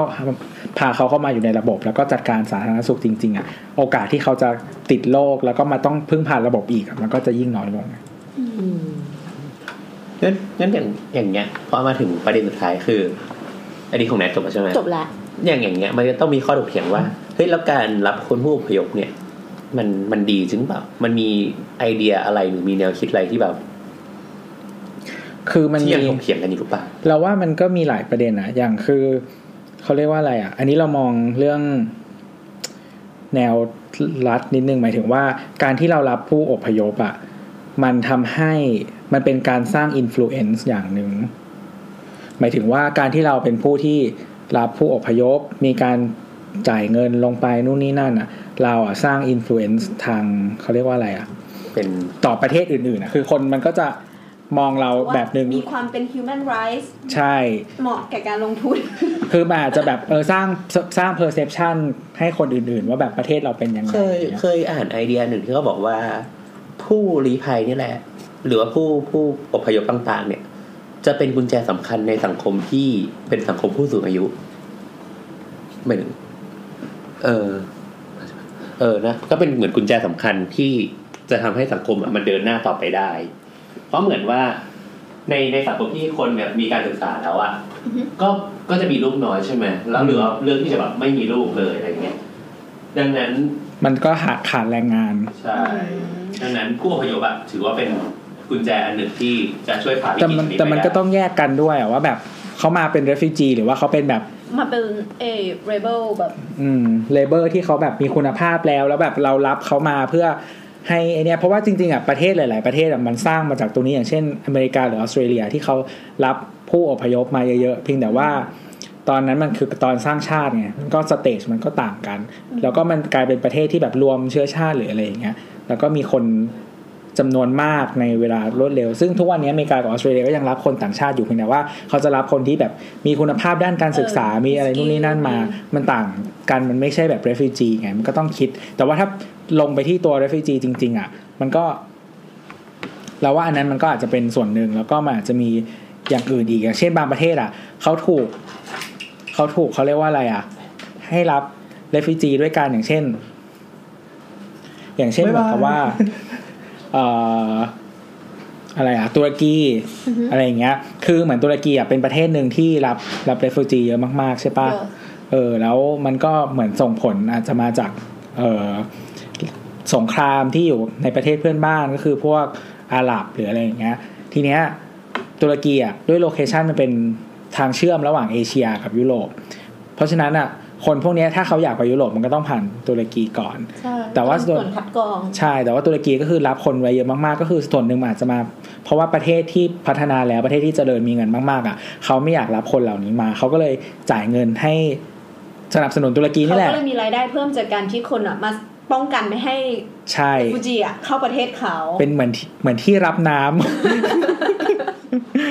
เออแต่ว่าเขาก็ได้ผลประโยชน์อะไรอย่างเงี้ย อืมก็คือเขาคำนวณแล้วว่ามันคุ้มค่ากับการที่ว่า ถ้าเขาหาเงินต่างๆ โดยที่ไม่รับรีฟูจีเนี่ย อาจ ใช่ จะไม่คุ้มเท่ากับการที่เขารับรีฟูจีแล้วเขาได้เงินสนับสนุน ใช่หรือว่าเขาได้อิม l u เ n นซ์อย่างเช่นแบบทำให้ประเทศในยุโรปแบบ appreciate เขามากขึ้น เพื่อที่ต่อไปเขาอาจจะจอย EU หรืออะไรอย่างเงี้ยหรือว่าอย่างแบบเคสมันจะมีเคสของเม็กซิโกอ่ะ ก็คือเหมือนกับว่าประเทศในอเมริกากลางต่างๆ โกเตมาลาเบลิสนู่นนี่นั่นมันมีสงครามกลางเมืองเยอะมากอะไรเงี้ยคือแบบไม่ไม่ใช่สงครามกลางเมืองมันเป็นแบบมีมาเฟียมีแก๊งมีอะไรเงี้ยคนเดินเดินๆอยู่ก็แบบ ตา ตาย ย คือเหมือนประเทศท็อป 10อ่ะของการที่มีการฆาตกรรมอ่ะ เออคือเหมือนเกินครึ่งอ่ะอยู่ในอเมริกากลางและ ใช่ อเมริกา ใช่ ใต้เพราะฉะนั้นน่ะมันมีคนที่หนีจากสภาวะพวกนี้ออกมาเยอะ ซึ่งเขาก็แน่นอนมันประเทศมันก็ต้องไปอเมริกาเหนือมันก็อยากไปอเมริกาอะไรเงี้ย อือหือ ซึ่งมันก็ต้องผ่านเม็กซิโกไป อืมแล้วก็เหมือนรัฐบาลก่อนหน้านี้ของอเมริกาก็คือโอบามาเขาก็มาทำข้อตกลงกับเม็กซิโกบอกว่าเฮ้ยแบบคือก่อนหน้านี้มันก็มีคนผ่านผ่านทั้งประเทศเม็กซิโกมาจนถึง เอ่ออะไรนะบอร์เดอร์ของอเมริกาใช่ไหมแบบเท็กซัสหรืออะไรพวกเนี้ยแล้วก็ข้ามแม่น้ำข้ามอะไรนี่มาเพื่อจะเข้ามาในอเมริกา ทีเนี้ยอเมริกาก็เลยบอกว่า เออเม็กซิโกช่วยกันคนพวกนี้ออกมาให้หน่อย อืม แบบกักกันนู่นนี่นั่นหรืออะไรอย่างเงี้ยก็สุดคือสุดท้ายอะหลังจากเขาทำโปรแกรมอันเนี้ยก็คือน่าจะมีการให้ค่าใช้จ่ายอะไรด้วยอะไรเงี้ยก็กลายเป็นว่าเอ่อคนที่ข้ามแดนมาส่วนใหญ่ก็ถูกกักกันอยู่ในเม็กซิโกไม่มาถึงชายแดนอเมริกา อืม เออแล้วก็เหมือนแบบในด้านเวลาเขาพูดถึง human rights อะอเมริกามันก็เลขมันก็จะดูดีขึ้นมาเลยเว้ย เพราะว่าแบบแทบไม่มีการส่งกลับผู้อพยพเลยแต่เม็กซิโกเนี่ยส่งแบบเป็นล้าน เออ เออ ก็มีคนบอกว่าอเมริกาจ้างเม็กซิโกให้ทำ dirty work เอ้ยแต่ว่ามันมีเรื่องตลกที่ว่าโอบามาคือไปให้เงินไปทำข้อตกลงให้เม็กซิกันอะทำรั้ว อืม กันเอาไว้สำหรับขอบรอบประเทศเลยของเม็กซิโก เพื่อไม่ให้มีคนหนีเข้ามาในอเมริกัน แต่พอมันยังสร้างไม่เสร็จแล้วมันเปลี่ยนรัฐบาลมาเป็นทรัมป์อีทรัมป์บอกว่ากูไม่ให้เงินแหละ อืม กูไปสร้างสร้างอยู่ในประเทศมึงก็เงินมึงสีอีเม็กซิโกแบบอ่ะอันได้ไง คือมันเป็นจริงๆ มันเป็นผลประโยชน์ของอเมริกาที่เขาคิดมา เอออ อะไรอย่างเงี้ย เออ นั่นแหละ แล้วก็มีอีกเคสหนึ่งตะกี้ที่เราเราเล่าตอนนอกเล่าไปแต่ว่าเดี๋ยวเล่าอันนี้อีกทีหนึงก็คือของ Brexit ก็คืออังกฤษที่จะออกจาก EU อ่ะ คือเหมือนกับว่ามันมีอาร์กิเมนต์อันหนึ่งที่คนบอกว่าอังกฤษอ่ะไม่ควรจะออกจาก EU ก็คือเรื่องเกี่ยวกับคนที่จะอพยพนี่แหละ ใช่ คือส่วนหนึ่งอ่ะที่คนอังกฤษโหวตออกจาก EU อ่ะเพราะเขาก็กลัวผู้อพยพเพราะว่าถ้าเขาใช้นโยบายเอ่อการรับผู้อพยพร่วมกันกับ EU ทั้งทั้งหมดอ่ะมันบางทีมันอาจจะทำให้เขาอะต้องรับยอมรับผู้อพยพบ้าง อืม แต่ว่าเขาไม่อยากรับ แต่ว่าทีเนี้ยไอ้ฝ่ายอีกอีกฝ่ายหนึ่งอะก็บอกว่าเฮ้ยการที่เรายังอยู่ใน EU อ่ะทำให้เราอ่ะมันมีเสียงในสภาของ EU อยู่ สำหรับการที่จะไปโหวตค้าน ใช่ แล้วก็คือเหมือนมีคนเตือนอะน่าจะท่านน่าจะเป็นรัฐบาลนอร์เวย์มั้งเคยพูดประมาณว่าแบบ อยากเป็นแบบนอร์เวย์หรือเปล่าแบบ เสียเงินให้ EU ไปตั้งเท่าไหร่ แต่ไม่เคยได้โหวตเลยเพราะนอร์เวย์อะไม่ได้อยู่ใน EU อ๋อใช่ แต่ว่านอร์เวย์อะอยู่ใน institution ทุกอย่างของ EU เว้ย มันอยู่ยุโรปเหนือ คือเหมือนกับว่ามันเขาเรียกว่าอะไรอ่ะ อยู่ในคอมคอมมอนแอเรียที่เป็นการค้าเทรดกัน คือมันต้องพึ่ง EU ทุกอย่าง จ่ายเงิน คือการที่จะเข้าเป็นสมาชิกพวกนี้ต้องจ่ายเงิน แต่ว่าพอไม่ได้เป็นสมาชิก EU เต็มตัว มันไม่มีสสเข้าไปนั่งในสภา EU เพราะฉะนั้นนะนอร์เวย์ต้องรับทุกอย่างที่แบบคนอื่นนะโหวตมาแต่แต่ว่าแบบมีสิทธิ์อำนาจแค่มีสิทธิ์แค่จ่ายตังค์อย่างเดียวอะ นอกจากจะจ่ายตังค์แล้วกูยังต้องรับคำสั่งเขาด้วย ใช่ ก็คือซึ่งต่อไปอ่ะ ถ้าอังกฤษอ่ะ จะออกจาก EU แต่ว่ายังอยาก จะไปอยู่สเต แต่ จเดียวกันน้อย แต่ยังอยากมีสัมพันธ์ทุกอย่างกับ EU เหมือนเดิมแบบอยากค้าไม่มีภาษีนู่นนี่นั่นเหมือนเดิมอ่ะ ก็ต้องเป็นสเตทเดียวกับนอร์เวย์ก็คือไม่มีสิทธิ์โหวตอะไรเลย แต่ว่าต้องจ่ายตังค์ อืม เออแล้วก็ไอ้เรื่องเนี้ยก็คือเหมือนกับว่าที่อังกฤษอ่ะเขามีข้อตกลงกับฝรั่งเศสว่าเขาอ่ะจะไปตั้งเหมือนกับว่าศูนย์เขาเรียกว่าอะไรอ่ะ immigration ศูนย์บรรเทาทุกข์ผี ไอแบบไอตรวจคนเข้าเมืองอะไรอย่างเงี้ย อยู่ฝั่งชายแดนอยู่ที่ฝรั่งเศส ก็คืออังกฤษอ่ะ จริง ๆ มันมีทางดินอ่ะ เชื่อมต่อกับประเทศเดียวในยุโรปก็คือฝรั่งเศสก็คือผ่านอุโมงค์ ผ่านอุโมงค์ใช่ เออคือที่เหลือ ที่เหลือมันต้องเป็นทางน้ำกับทางอากาศไงแล้วทีเนี้ยเขาก็ไปตั้งอันเนี้ยที่อยู่ที่ฝรั่งเศส แล้วคืออังกฤษเขามีกฎว่าการจะรับผู้อพยพเข้ามา หรือให้การช่วยเหลือต้องมาอยู่บนแผ่นดินอังกฤษเท่านั้น แล้วคือมึงต้องทำยังไงก็ได้ให้ ให้ไปถึงที่ก่อน ไปถึงที่ แล้วค่อยทำเรื่อง อืม แต่ว่าถ้ายังมาไม่ถึงแผ่นดินอ่ะกูก็ไม่รับ แล้วทีเนี้ยการที่ไปตั้งไอจุดตรวจคนเข้าเมืองอ่ะที่อยู่ที่ฝรั่งเศสอ่ะก็คือแปลว่าเขาต้องกรองทุกคนที่จะเข้าอังกฤษก่อน แล้วถ้าใครมี potential ที่คิดว่าแบบมึงเป็นผู้อพยพอะกูไม่ให้เข้า เออแล้วทีเนี้ยคือเหมือนกับว่าพออังกฤษอะทำ Brexit ก็คือออกจาก EU ไปอะไอจุดอันเนี้ยมันจะต้องหายไป ก็จะหายไป มันต้องกลับไปอยู่ฝั่งอังกฤษ เพราะฉะนั้นอะคนอะบางทีมันสามารถข้าม หนี ข้ามมาก่อน ข้ามมาถึงอังกฤษแล้วอะถึงเขาจะยังไม่ให้เข้าเมือง แต่ว่าเขาอยู่บนแผ่นดินแล้วอะกฎหมายมันก็จะเปลี่ยนละ เออก ฎหมาย เหอนในนังหลายๆ กฎหมายมันก็จะแอ แอ ป ปไปให้เข็ด แอพพลายกับเขาแล้วว่าแบบเขาสามารถขอสิทธิ์อะไรบางอย่างได้ อืม เออ ทีนี้เราอะดูเคสของเยอรมันมาก็คือเยอรมันอะเพิ่งเลือกตั้งไปเมื่อเร็วๆนี้ แล้วทีเนี้ยอ่ะโอเค รัฐบาลอะยังคงเป็นรัฐบาลเก่านายกหญิงคนเก่าแต่ว่าทีเนี้ยเสียงที่ทำให้เขาตกใจก็คือ อ่ามันมีพรรคอันหนึ่งที่เป็นขวาจัดที่สนับสนุนแบบฟิลแบบเอ่อนิโอนาซีอะคุณยังไงอะนิโอนาซีอย่างเงี้ยก็คือเขากลับได้เสียงเพิ่มมากขึ้น ส่วนหนึ่งคนที่เลือกพรรคเนี้ยกลับพูดบอกว่า เขาเลือกเพราะนโยบายที่จะไม่เอาผู้รีภัย มัน อืม คือเขาเขาเริ่มเห็นแล้วจากการที่เอ่อครั้งที่แล้วที่นายก ที่รับมา เนี่ย แล้ว เอ่อรับผู้ลี้ภัยสองล้านคนอ่ะ มันเกิดเอฟเฟกต์อะไรกับเมืองที่รับผู้ลี้ภัยไป กลุ่มเมืองเหล่าเนี้ย ก็เลือกผู้ลี้เอ่อเพื่อเลือกพรรคที่ปฏิเสธผู้ลี้ภัย เพราะว่าเขาไม่เอา อืม เนี่ยเอฟเฟกต์เนี้ยมันทำให้ตอนเนี้ยนายกคนเนี้ยไม่สามารถตั้งรัฐบาลได้ เพราะว่า เขาไม่ได้กลมเสียงข้างมากอ เอยู่ อ ต่อ เขา ไป ไม่ได้คุมเสียงข้างมากแล้ว ทำให้ก็คือเหมือนกับว่าตอนเนี้ยเขาอะมีเสียงแค่ประมาณ 20-30%ซึ่งถ้าจะตั้งรัฐบาลก็ต้องไปหาคนอื่นมาเพิ่มอีก ซึ่งพอไปหาคนอื่นมาเพิ่มอะถ้ามันไม่ถึง 50%รัฐบาลมันก็จะไม่มีเสถีย ใช่ รภา มั พ นก็จะเป็นแบบฝ่ายค้านเยอะกว่า อืม อืมก็จะทำงานยาก สิ่งที่เขาพยายามทำคือหาพรรคร่วมรัฐบาล ซึ่งพรรคร่วมรัฐบาลก็มีคอนเซ็ปต์เป็นของตัวเองอย่างพรรคในทุนพรรคที่แบบเป็นอันนี้เขาก็เล็งเห็นเขามองผลประโยชน์เป็นอย่างแรกอยู่แล้ว เขาบอกว่า เอ้ย ถ้าคุณเป็นนายกคนนี้ต่อไป เขาก็จะรับเอ่อรีฟูจิต่อไป ซึ่งรีฟูจิของเยอรมันเนี่ย ใช้งบประมาณเงินภาษีของคนเยอรมันในการเลี้ยงผู้ลี้ภัย ซึ่งเขามองว่าเขาจะเลี้ยเลี้ยงทำไมอ่ะคนกลุ่มเนี้ย แบบไม่ได้ทำอะไรให้ประเทศเขาเลยนะ มาอยู่ประเทศเขามาแบบ แล้วก็มีเรื่องที่บอกว่าคลอดลูกโอเค คือพอทีเนี้ยพอเขารีภัยมามีลูก ลูกเขาจะต้องเป็นคนเยอรมันถูกไหมเพราะว่าเขาเกิดที่ บนแผ่นดินเยอรมัน แต่ว่าเขาไม่ใช่คนเยอรมัน อืม เออ มันเป็นคำถามที่ว่า เอาแล้วเด็กคนเนี้ย ควรจะเป็นแบบได้รับสิทธิ์ในฐานะของ refugee หรือว่า citizen of เยอรมัน อืม อืม ก็เป็นเรื่องเงินอะไรหลายๆอ ใช่ ย่าง มัน ตาม เป็นเรื่อง มา เงินสุดท้าย แต่ว่าจริงๆ เราเข้าใจว่าที่เขารับเยอะตอนแรกส่วนหนึ่งเขาหวังว่า คือหลาย ๆ ประเทศที่เป็น develop country อ่ะรวมทั้งเยอรมันด้วยมันก็เข้าสู่ aging society ใช่ไหมเขาก็หวังว่าอยากจะได้แรงงานใหม่เข้ามาเสริม เพื่อทำให้เศรษฐกิจมันโตต่อได้อะไรเงี้ยเพียงแต่ว่าไอ้กลุ่มเนี้ยมันก็ต้องใช้เวลาในการสร้างสกิลอะไรหลาย ๆ อย่างขึ้นมากว่ามันจะเป็น แล้วเรามองอย่างนี้ ไได้ นะความแตกต่างของแบบเยอรมันโอเคเขา วัฒนธรรม วัฒนธรรมใช่ ศาสนาอย่างแรกเลย แล้วกลุ่มที่เข้าไปเป็นอิสลาม ซึ่งมันแตกต่างกันมากๆอะ